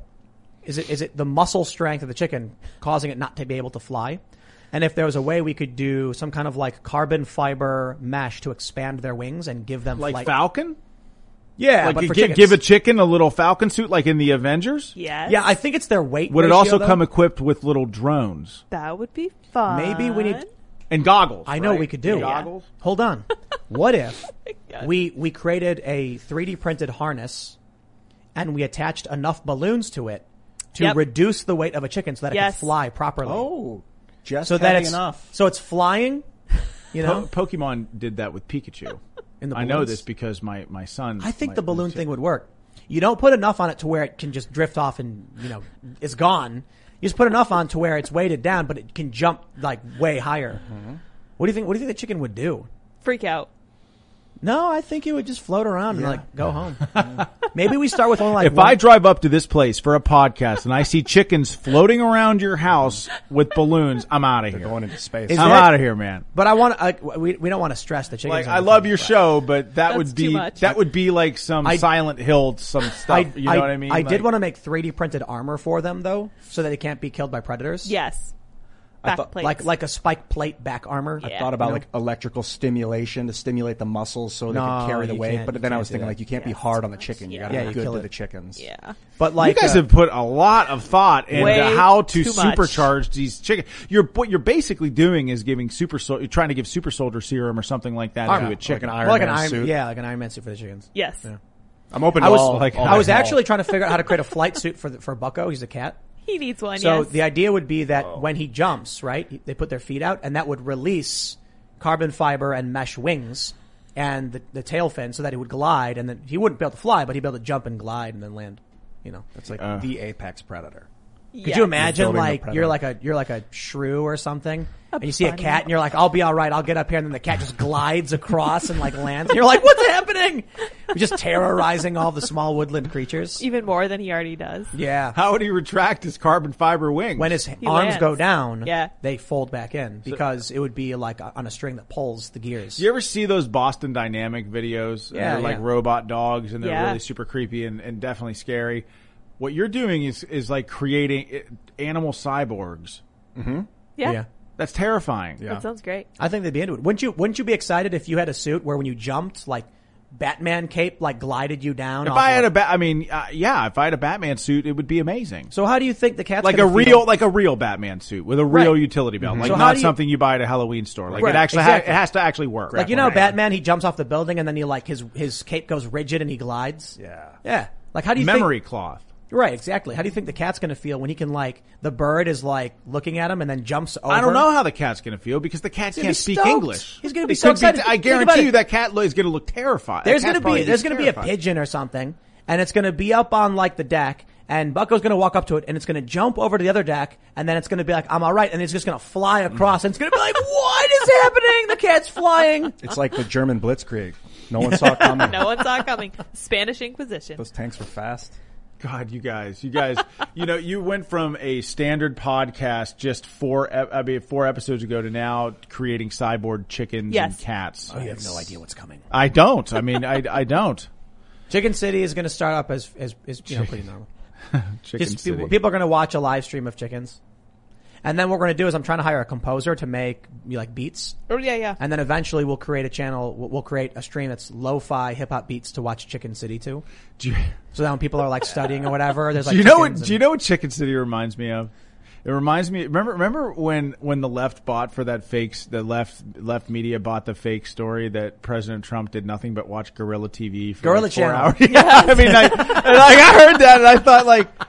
Well, that would kind of be a good channel. Like, That'd be a I, I great think I channel. would I'd kind of watch watch it. that. With just gorillas fighting. Yeah. Oh, We got- like, we like, got- it's like and they totally wrote a story as if it were real. Do I'd you remember it. that? No, All right, we got we got to read a couple more. We got a little derailed there. All right, Sorry. let's see. Um, Jordan says, "Happy one million Timcast IRL subscribers, Tim." And we did just get the gold uh, uh, award. It just came in the mail today. We got to put it up. Oh yeah. Matthew Sage says, "I'd happily back and donate to Sean Parnell, any website, etc., to help raise money. I'm a state over, but we need level-headed and sane politicians all over." Uh, that means, I mean, if every one of your subscribers gave a buck, that's a, I mean, that's a big deal. That's Million a huge, bucks. Well, every I- every subscriber. I mean, not, well- ev- not every subscriber watches every video. So that's right. That's cool right. Yeah, did. yeah. All of everyone never does. Anything. Yeah, right. Yeah, Yeah. yeah, yeah. So, I'm but sorry. it's still it's still a profound impact, man. It's still a big. What's your website? Uh, ParnellForSenate.com. Right on. Perfect. All right, Matthew Hemmon says, Sean, do you think we could have another contract with America that would allow populist candidates to focus on certain topics in elections and goals when elected? I would recommend getting with Jack Murphy and Billy Prempeh to develop it. I think that's really smart. I think I think it's really smart. To, and, and, and this remember that Jim Banks letter that I told you about. Mm-hmm. That's sort of like in this vein, but it just yeah. I think that's a good idea. I think that's a really good idea. That's a good uh, good recommendation. All right, Juan Martinez says, Hi Tim, following your lead in making culture, please check my first children's book, Tickled by the Travel Bug, on Kickstarter. How Hey, cute. there you go. All right, let's see, where are we at? Golan, uh, Golan Daz Thop says, absolutely loved your podcast with Jocko. Can't wait to read Outlaw Platoon. Oh, thanks. So that that you want? Can I tell a quick story about that? So Yes, my podcast with Jocko, like I've been listening. I, Jocko is an awesome guy. I love him. Uh, so like I, he invited me on a show. I was super excited about it. I, I get out there in San Diego and like I'm like, oh god, I'm a little nervous. I don't know what this is going to be like. And and he walks into his podcast. I like walk into Victory MMA, and it- it's an awesome place. All these little octagons and everybody. There's like 200 people there rolling around on the mat. And I'm like, where's Jocko? And Jocko walks in and it's like he's in, like, it's like an episode of Cheers. Like everyone's like, hey, Jocko. He's like pointing at people. And we, and we go into this little room, right? Closet, right? Yeah. Yes. And, and we did a five and a half hour marathon podcast where he had Outlaw Platoon. Wow. He had Outlaw Platoon just like went through the chapters and all we did was have a five and a half hour conversation about combat leadership and servant leadership the whole time. And I, I, I didn't, I thought I was going to be there for my, for my fiction books. Like I didn't, hit it, but it was all about Outlaw Platoon, five and a half hours long. And it, it was just, I, it's, it was, it was, it was awesome. It was awesome. That's so cool. He's the best. He is. He's awesome. JT Awesome. Goldfish says, loved your book, Sean. Gave me flashbacks from Afghanistan. But I will never vote for you unless you try to oust Romney in Utah. You want, so wait, you want me to be a, you want me to be a carpetbagger and move to Utah? Yeah, I guess so. Mr. Behavior says, love how Sean said to Tim, quote, if you've ever seen Star Trek, as if Tim doesn't reference Star Trek like every episode, LMAO. I was saying just that did- did- for, for the audience. For the audience, you know? yeah. And, and, Here we and go. can we can we stop pretending that Star Trek is just a monolith? There's many there's many Star there's there's Star Trek with Captain Kirk. There's Star Trek Next Generation. There's Deep Space Nine. So, right? The And that's it. And then, and then, The uh, movies. after Deep Space Nine, it's over. There's no other Star Treks. Everything else. I guess Enterprise is okay, but, Stars uh, were trekked. Stars right. were Trek. That's Dorsey right. Wood says Republicans have been little more than speed bumps while progressives are four wheel drive. Every day more ground is lost with fortified elections. I'm not convinced the battle can be won anymore. Fortifying the home front in case. It's like there's this drastic need to change the world. That is true. So these people that want to do all these, change all these things are getting like a pass from the media and the people that are like, yo, the system's not as busted as it seems are getting kind of steamrolled, it seems.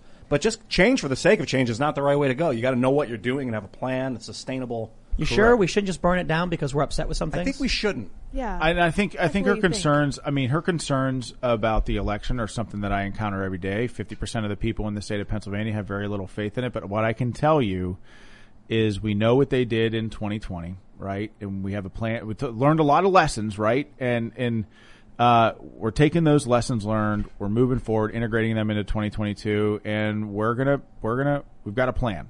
We've got Right a plan. Brandon Tom says, Tim, your 1 p.m. piece was spot on. It doesn't matter how much or how, how little you know about the Middle East conflict. It's conflict. It's wrong to go around beating people based on immutable characteristics. That's what matters. So there's a video where there's, there's, there's a couple of videos. A, a van or cars full of people with Palestinian flags yell out like who's who, who's Jewish, and when some guys say they are, they get out and start beating the crap out of them. I saw them. I There's saw a video. Of people in vehicles waving Palestinian flags chasing an Orthodox Jew through the streets. horrible. Yeah, it's insane. It's insane. And and I don't see the left coming out and being like, we must stop this. No, they're just like, Hamas is defending itself. I'm like, they're firing the rockets. They're the ones fi- and and they use schools, they use hospitals, and they use buildings that are co-located with the media because they know that American media will freak out if, God forbid, you know, one of those targets gets hit. And either way, they win. They get a propaganda victory, right? If God, if if one of those buildings becomes collateral damage, uh, or they're shielded because they know that they won't be attacked there Yep. right? And so, I mean, I would just say to to the viewers, and uh, like, I mean, imagine like, imagine your city getting hit with thousands of rockets. I mean, I I lived like that for 485 days. My base in Afghanistan got hit with four, over 4,000 indirect fire attacks. There's nothing worse. There's no more hellish way to live than wondering if a rocket is going to land on your head at any moment, whether you're asleep, while you're going to the bathroom, while you're eating. It's a horrible way to live, and we're trained to deal with it. There are young kids living living in Israel right now, some, like like of, of of all walks of life that have to live like. Can you imagine how that lifestyle affects those little ones? It's unacceptable. Kev says, Sean Parnell, I need that shirt. Who makes it and where can I get one? Don't say don't remember it as a label. It's it's uh go go to a, go to a website. It's called Verocloth. It's E R O. yeah. V- well, now I'm promoting another web. Uh, That's variant. okay. That's all right. Uh, yeah, Yeah, yeah. asked. It's uh, like I love these shirts. Uh, I think they're in. I'm trying. I'm, I'm, I'm bringing them. I'm Hip. making them in. Yeah. Yes. First Last says Cop was trained by Rock Lee to open the eight gates. And if you know what that means, then you are a friend of this show. And now you're all confused. yeah, I'm um, very Excellent. confused. I thought I was a, fr- and here I thought I was a friend of the know, I show. thought it was a friend. Oh, isn't it? Rock no, no, Rock Lee is from Naruto. Oh, Oh, oh is of it this? Is that wait? This is this anime show, Naruto. Yeah. Yeah. My kid watches this, and my Oh, oldest son it. watches this, and he loves it. Yeah. Is it like So- a thing? Is it like good? Is it So, like, good? it- for while while it was running, Is it was- appropriate for kids that are twelve? Yeah, yeah, okay, it's okay. Because I'm like Yeah. Ethan. It's about you should be watching this podcast it's, anyway. It's, it's about magic ninjas. okay. Well, now that actually sounds interesting. it's actually uh, cool writing in terms of politics. like it. I- I- yeah, Yeah. I- Magic Ninjas, Andrew. My campaign managers. He, Mark that down. Thumbs up. We're gonna watch it later. So the, the character Rock Lee can open his chakra gates to flood his body with more energy, but at the cost of like causing damage to his body. Yeah, that makes So sense. the joke is that the cop opened the gates so ah so we could lift the car off the woman and yeah. I see. I get it. Joseph Soilo says Charles Hoskinson just mentioned you in his AMA. Would be an awesome guest to discuss crypto on your show. Absolutely. Um, uh, you reached out to him, I think. I right? did. If someone would let him know to hit me up, I will happily coordinate that. I would love to do So that. he's he's the he's the guy who founded Cardano. Yes. And it's so I have four uh, cryptos. I have Bitcoin, Ethereum, Doge, and Cardano. Woo. And I got to be honest, like I can give you a reason why, but when you go on Gemini, it's like those are the four that are like there. I just like buy, buy, buy. it's probably not a complicated thing. I'm just like I don't know. I'm gonna buy whatever's there. No, but uh, he was the co-founder of Ethereum, I guess. And Bitcoin and Ethereum are the only ones I'm like really confident in. But then I look at Cardano, I'm like, this guy cl- clearly knows what he's doing, and he's got a, a different approach to it. I'd love So to I have think him. once that launches up, it'll be it'll be pretty big. We'll see. Whatever. I don't think Dogecoin's going anywhere, to be honest. But I'm going to keep my Dogecoin because it's funny. That's right. Yeah. All right, let's see. Yeti Dude says, Where are the politicians that respect the Constitution and the law of the land and restore the freedom of the people of these United States? You got one sitting right here. And again, again, like you can't, people like me can't win if the people don't help, right? And I mean, like you've got, like, you got to contribute to people's campaigns. otherwise, otherwise you get bludgeoned to death by big party politics. Yes. You know? Yo, I, w- I want to just give a shout out to iohk.io, which is Cardano's website or one of Oh, them. okay. IOHK. Dot, it's just so cool. You go there and you swipe around on it. Wow, cool. This is so Oh, like neat. if this has anything to do with how No one can see what you're doing. I You gotta know, hold up I a know, but go there really cool, when the podcast is over and check it out and mouse around and swipe Well, around what's- on what it. What does it do? What? It's just this really amazing graphical uh, layout, and if this It's speaks like to the- dropping paint and water. yeah, How the creativity funny. of the designers and the developers. I wonder if this, you know, it just makes me have faith in the developers as a whole. All right. of the Cardano. That's It's pretty. interesting, I've loved this for years. This That's thing. why Obama got elected. He was a celebrity. Yeah, yeah, That's it's right. flashy, colorful. Beautiful. All right, let's see. We just hit it. YouTube just jumped on us. Remote CFO says, in my honest opinion, YouTubers that claim they can make more of a difference on YouTube rather than Office is just a cop out.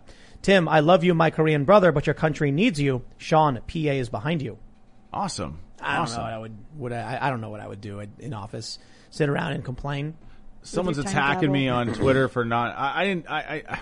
I, I didn't know what the content of the NFA. Like I know what the national. I, I know what this stuff is, but I didn't know what the hell you were at. I mean, Right, yeah. People are dumb. people give me no grace. Twitter's dumb. Let's put it that way. Daniel Brunt, Bundrick says, anytime someone suggests a new law, they're saying there should be a new sword. And good though the sword may be, they don't get to decide who will wield it. We should choose our Hmm. laws wisely and assume they will be wielded by the worst among us.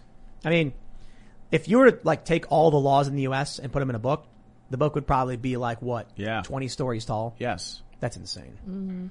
It is People don't even know what's illegal and they're like, ignorance is no excuse. Uh, actually it is. It totally is. That's, that's the most, it's the stupidest thing I've ever heard. Ignorance is no excuse for breaking the law. Bro, I'm a law abiding citizen. If I knew I couldn't bake an apple pie on Sundays and put it on my windowsill, I wouldn't have done it. But that's insane. You know, in some places that's true. Like, there's like some places where you can't bathe on Tuesdays. Yeah. And people don't know that those laws are still in the books. And they expect that the judges will just do the right thing. Well, what if they don't? What if they don't do the right thing? Get those laws out of there. What are you, doing? can't turn right on red in New York. I didn't know. I lived there. Lived in L.A. Lived in Chicago, where you can turn right on red. Can't turn right on red in New York. And then you get pulled over and they'll give you a ticket and say ignorance is no excuse. Yeah, It's like, okay. yes. There were no signs. There's the there's a, there's a lot of things where you don't realize it's like illegal. Like for instance, what people don't realize about drones, you can buy at Best Buy. You can go to Best Buy and buy, I'll take a drone, please. Okay, and then you can fly it and then not even realize it's breaking the law. It's like I went to a toy store and Over I bought 400 this. You know what I mean? Yeah. Well, they don't. They, they they restrict that kind of stuff, but there are certain things you might not even realize. Like like can, can you believe this? You can't climb into the tiger pen at a zoo. Like who, who's supposed to know? I'm kidding. Who Don't came up do with that one? Don't do that. No, but there there are some things where it's like you. Uh, so, for instance, my experience in, my um, for me, I was driving back from Colorado Springs, Fort Carson, and they had suspended my license without telling me because there was no way they could have and no way for me to know, and I got in trouble for it. And I'm like, what? The, what is this? I had I had no idea it even happened, and I'm coming home before I even got my mail, and they're like, so what? Couldn't they have been like, okay, dude, don't drive again. Here's your official warning. Forget about it, but you can't drive because your license is suspended. I'd have been like, you got it, boss. Instead, they're like, we're arresting you and we'll see you in court. and then went to court. They were like, so you, you confess? And I was like, bro, just give me the notification. The first thing that should happen is the driver, you, you should get pulled over by a cop. You should be like, I'm giving you formal notice. Your license has been suspended. You have to exit your vehicle right now. If you're caught driving again, it's on your record. You will be arrested. I'd be like, you got it. Mm-hmm. Something But ignorance is no excuse. like if someone if a cop goes down the street and tickets a bunch of cars and then some like random person comes up and then takes all the tickets off all the cars Yep, too bad. that's illegal but you won't know that you got a ticket how what that's so busted You'll get it. You'll get a ticket in the mail saying you failed to appear or contest, mm-hmm. so you have a final. that's term. so crazy yeah, the system's got a bunch of problems, man. I don't know. I don't know what what you do with it. We got to We got to just keep working, I suppose. All right, we'll do a couple more here. We got Sam Devlin. He says, "I was accepted to Stockton U in NJ. They are requiring vax by eight one students only. Hmm. Or I can't start my fall classes even if all are online. I refuse to bend the knee. My mom is going to be pissed. Need to find a new program. Well, um, why go to college? That's a good question. Yeah, like what, what, what are you going to college for? What, why go to college? I would say if going to college is something you have your heart set on, if it's something like STEM, just so you know, uh, vaccinations have always been required by all different kinds of schools for polio, MMR, and all that stuff. Yeah, so it's not really new, and I'm not surprised by this as such. I don't know. Just my two cents. It's a great point. Yeah, I think college is dumb and a waste of time. I Well- did, I did a I don't- conservatory kind of thing that was cool I certainly don't think it's. I, I- you know, I, I, I was raised, you know, in my in our generation, it's like, oh, you got to go to school, you got to go to school, and and I did. I went to got my undergrad, got my master's. Don't do anything with it. Um, but um, I think in today's day and age, you know, it's hard. You know, it's, it's hard to find a plumber. It's hard to find carpenter. It's hard to find people that have actual trades, and and those people when they get jobs, like they're making 80, 90, 100 bucks an hour you know um, and there are, are so many jobs a- available and so i think learning a trade moving forward a manufacturing trade is something that's just it's, it's really important right now was your experience as an undergrad and, and you said you got your master's too Yeah. uh, did that help you get into officer school No, um, I, I went through the after 9-11, I was I was an elementary education major at Clarion University, um, wanting to teach second grade. 9-11 happened. Few, geez, a few days later, I was down at the recruiter, joined the infantry. Or said I wanted to join the infantry, go to airborne school, ranger school. Transferred to Duquesne. It's not COVID. It's not COVID. Believe it. Um, transferred to Duquesne and, and joined the ROTC program. Drink that water. yeah All right, everybody's got some token. Uh, we get tons of super chats where they're like, "Say this token, say this token, say this token." So many No, tokens. no, no, nah. No financial advice here. What's that? What's a token? So crypto. uh, tokens are they they exist on other chains. So like ERC twenty tokens are really easy to make. You can just like snap your fingers and make a bunch of tokens. it's kind of like we should never read super chat token shout outs right, I avoid them for the most part Yeah. because everyone's always just. Does trying to everyone pump. have a token now? It's so easy to make tokens. You snap your fingers and you can do it. Yeah. Oh, Yep, like literally just. So why? Why would why would someone? Why does some people want to do? a I token could make shout-out? Beanie Coin right now. pump and dump A beanie It, coin. it would operate on the Ethereum network. Yes. I could just snap my fingers and make it. It would probably take what, like ten minutes? You think? i don't know i've never done it before Ten minutes, and then I could make like, okay, Beanie Coin has a million coins. I keep a hundred thousand for myself, and then I just disperse the coins, you know, by by some metric or whatever, and then or people can start proof of staking to generate coins or something, and then once the coin is worth a penny, I have, you know, a thousand dollars or whatever. Hmm. So people will make a token with 450 million total capacity or something, and then it's money. Or they'll buy like a million tokens and then super chat for 50 bucks like, hey, this token, hope that it goes up 50% and they make Which is basically half a just like dollars. scamming Holy people. smokes! Yeah, Right. it's, it's very pump and dump. It's very disturbing. Wow. Powerful Yeah. tech, but disturbing.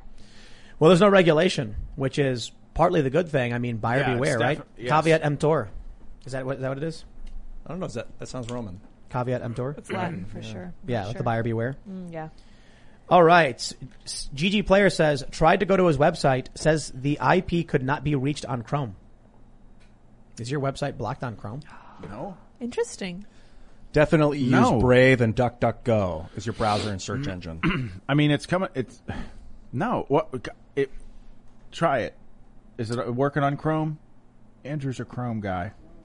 All right, let me read this one. Gavin of. McDougall says hedge funds are liquidating assets, including crypto, in anticipation of having to pay out on AMC, not because Elon talks crap. Yeah, the the the big squeeze. Everyone's excited. Is, is claiming there's going to be a big hedge fund squeeze, and Bill Gates is panicking, and there's a bunch of conspiracy theories. I don't know what's going to happen. but when I see it. We'll see, man. Yeah. But my friends, for those that are listening, smash the like button if you haven't done so already, because it really does help. And sharing this channel and these videos, they always help. You can follow us on Facebook at facebook.com slash timcastirl, where we are posting clips from the show. And with your help sharing them, we can leverage the Facebook network to drive people to, you know, our website. And the same thing is true for face, uh, for Timcast IRL on Instagram, which is that same name. This show is live Monday through Friday at 8 p.m. So don't forget, go to timcast.com, become a member. A bonus segment is coming up shortly. Is there anything you want to shout out, Sean? Shout out to me. Oh, please, out. please go to my website, parnellforsenate.com. If you have the means, contribute, join the movement. We need your help. Uh, or follow me on Twitter at Sean Parnell USA. It's really great, man. Love having you here. It was really entertaining. I love being here, man. Yeah, it was like I an love hour being of just here. joy. Uh, you can follow me at iancrossland.net and at Ian Crossland on social media. Thank you. Sean gives me a lot of hope for kind of the GOP in general, so it's really nice to hear these more sane, reasonable approaches. And I'm really hoping that you're the guy who gets in and fights like heck to Well, make good things happen. Me too, because I love this country and it's worth fighting for and it's worth defending. Yeah, hundred percent. You can follow me on Twitter at Sour Patch Lyds, and I'm on a journey to have more followers than Sour Patch Kids. Very important. Please join me. It's a lot of fun. We will see you all at timcast.com at about 11 p.m. So thanks for hanging out and we will see you there. Bye, guys.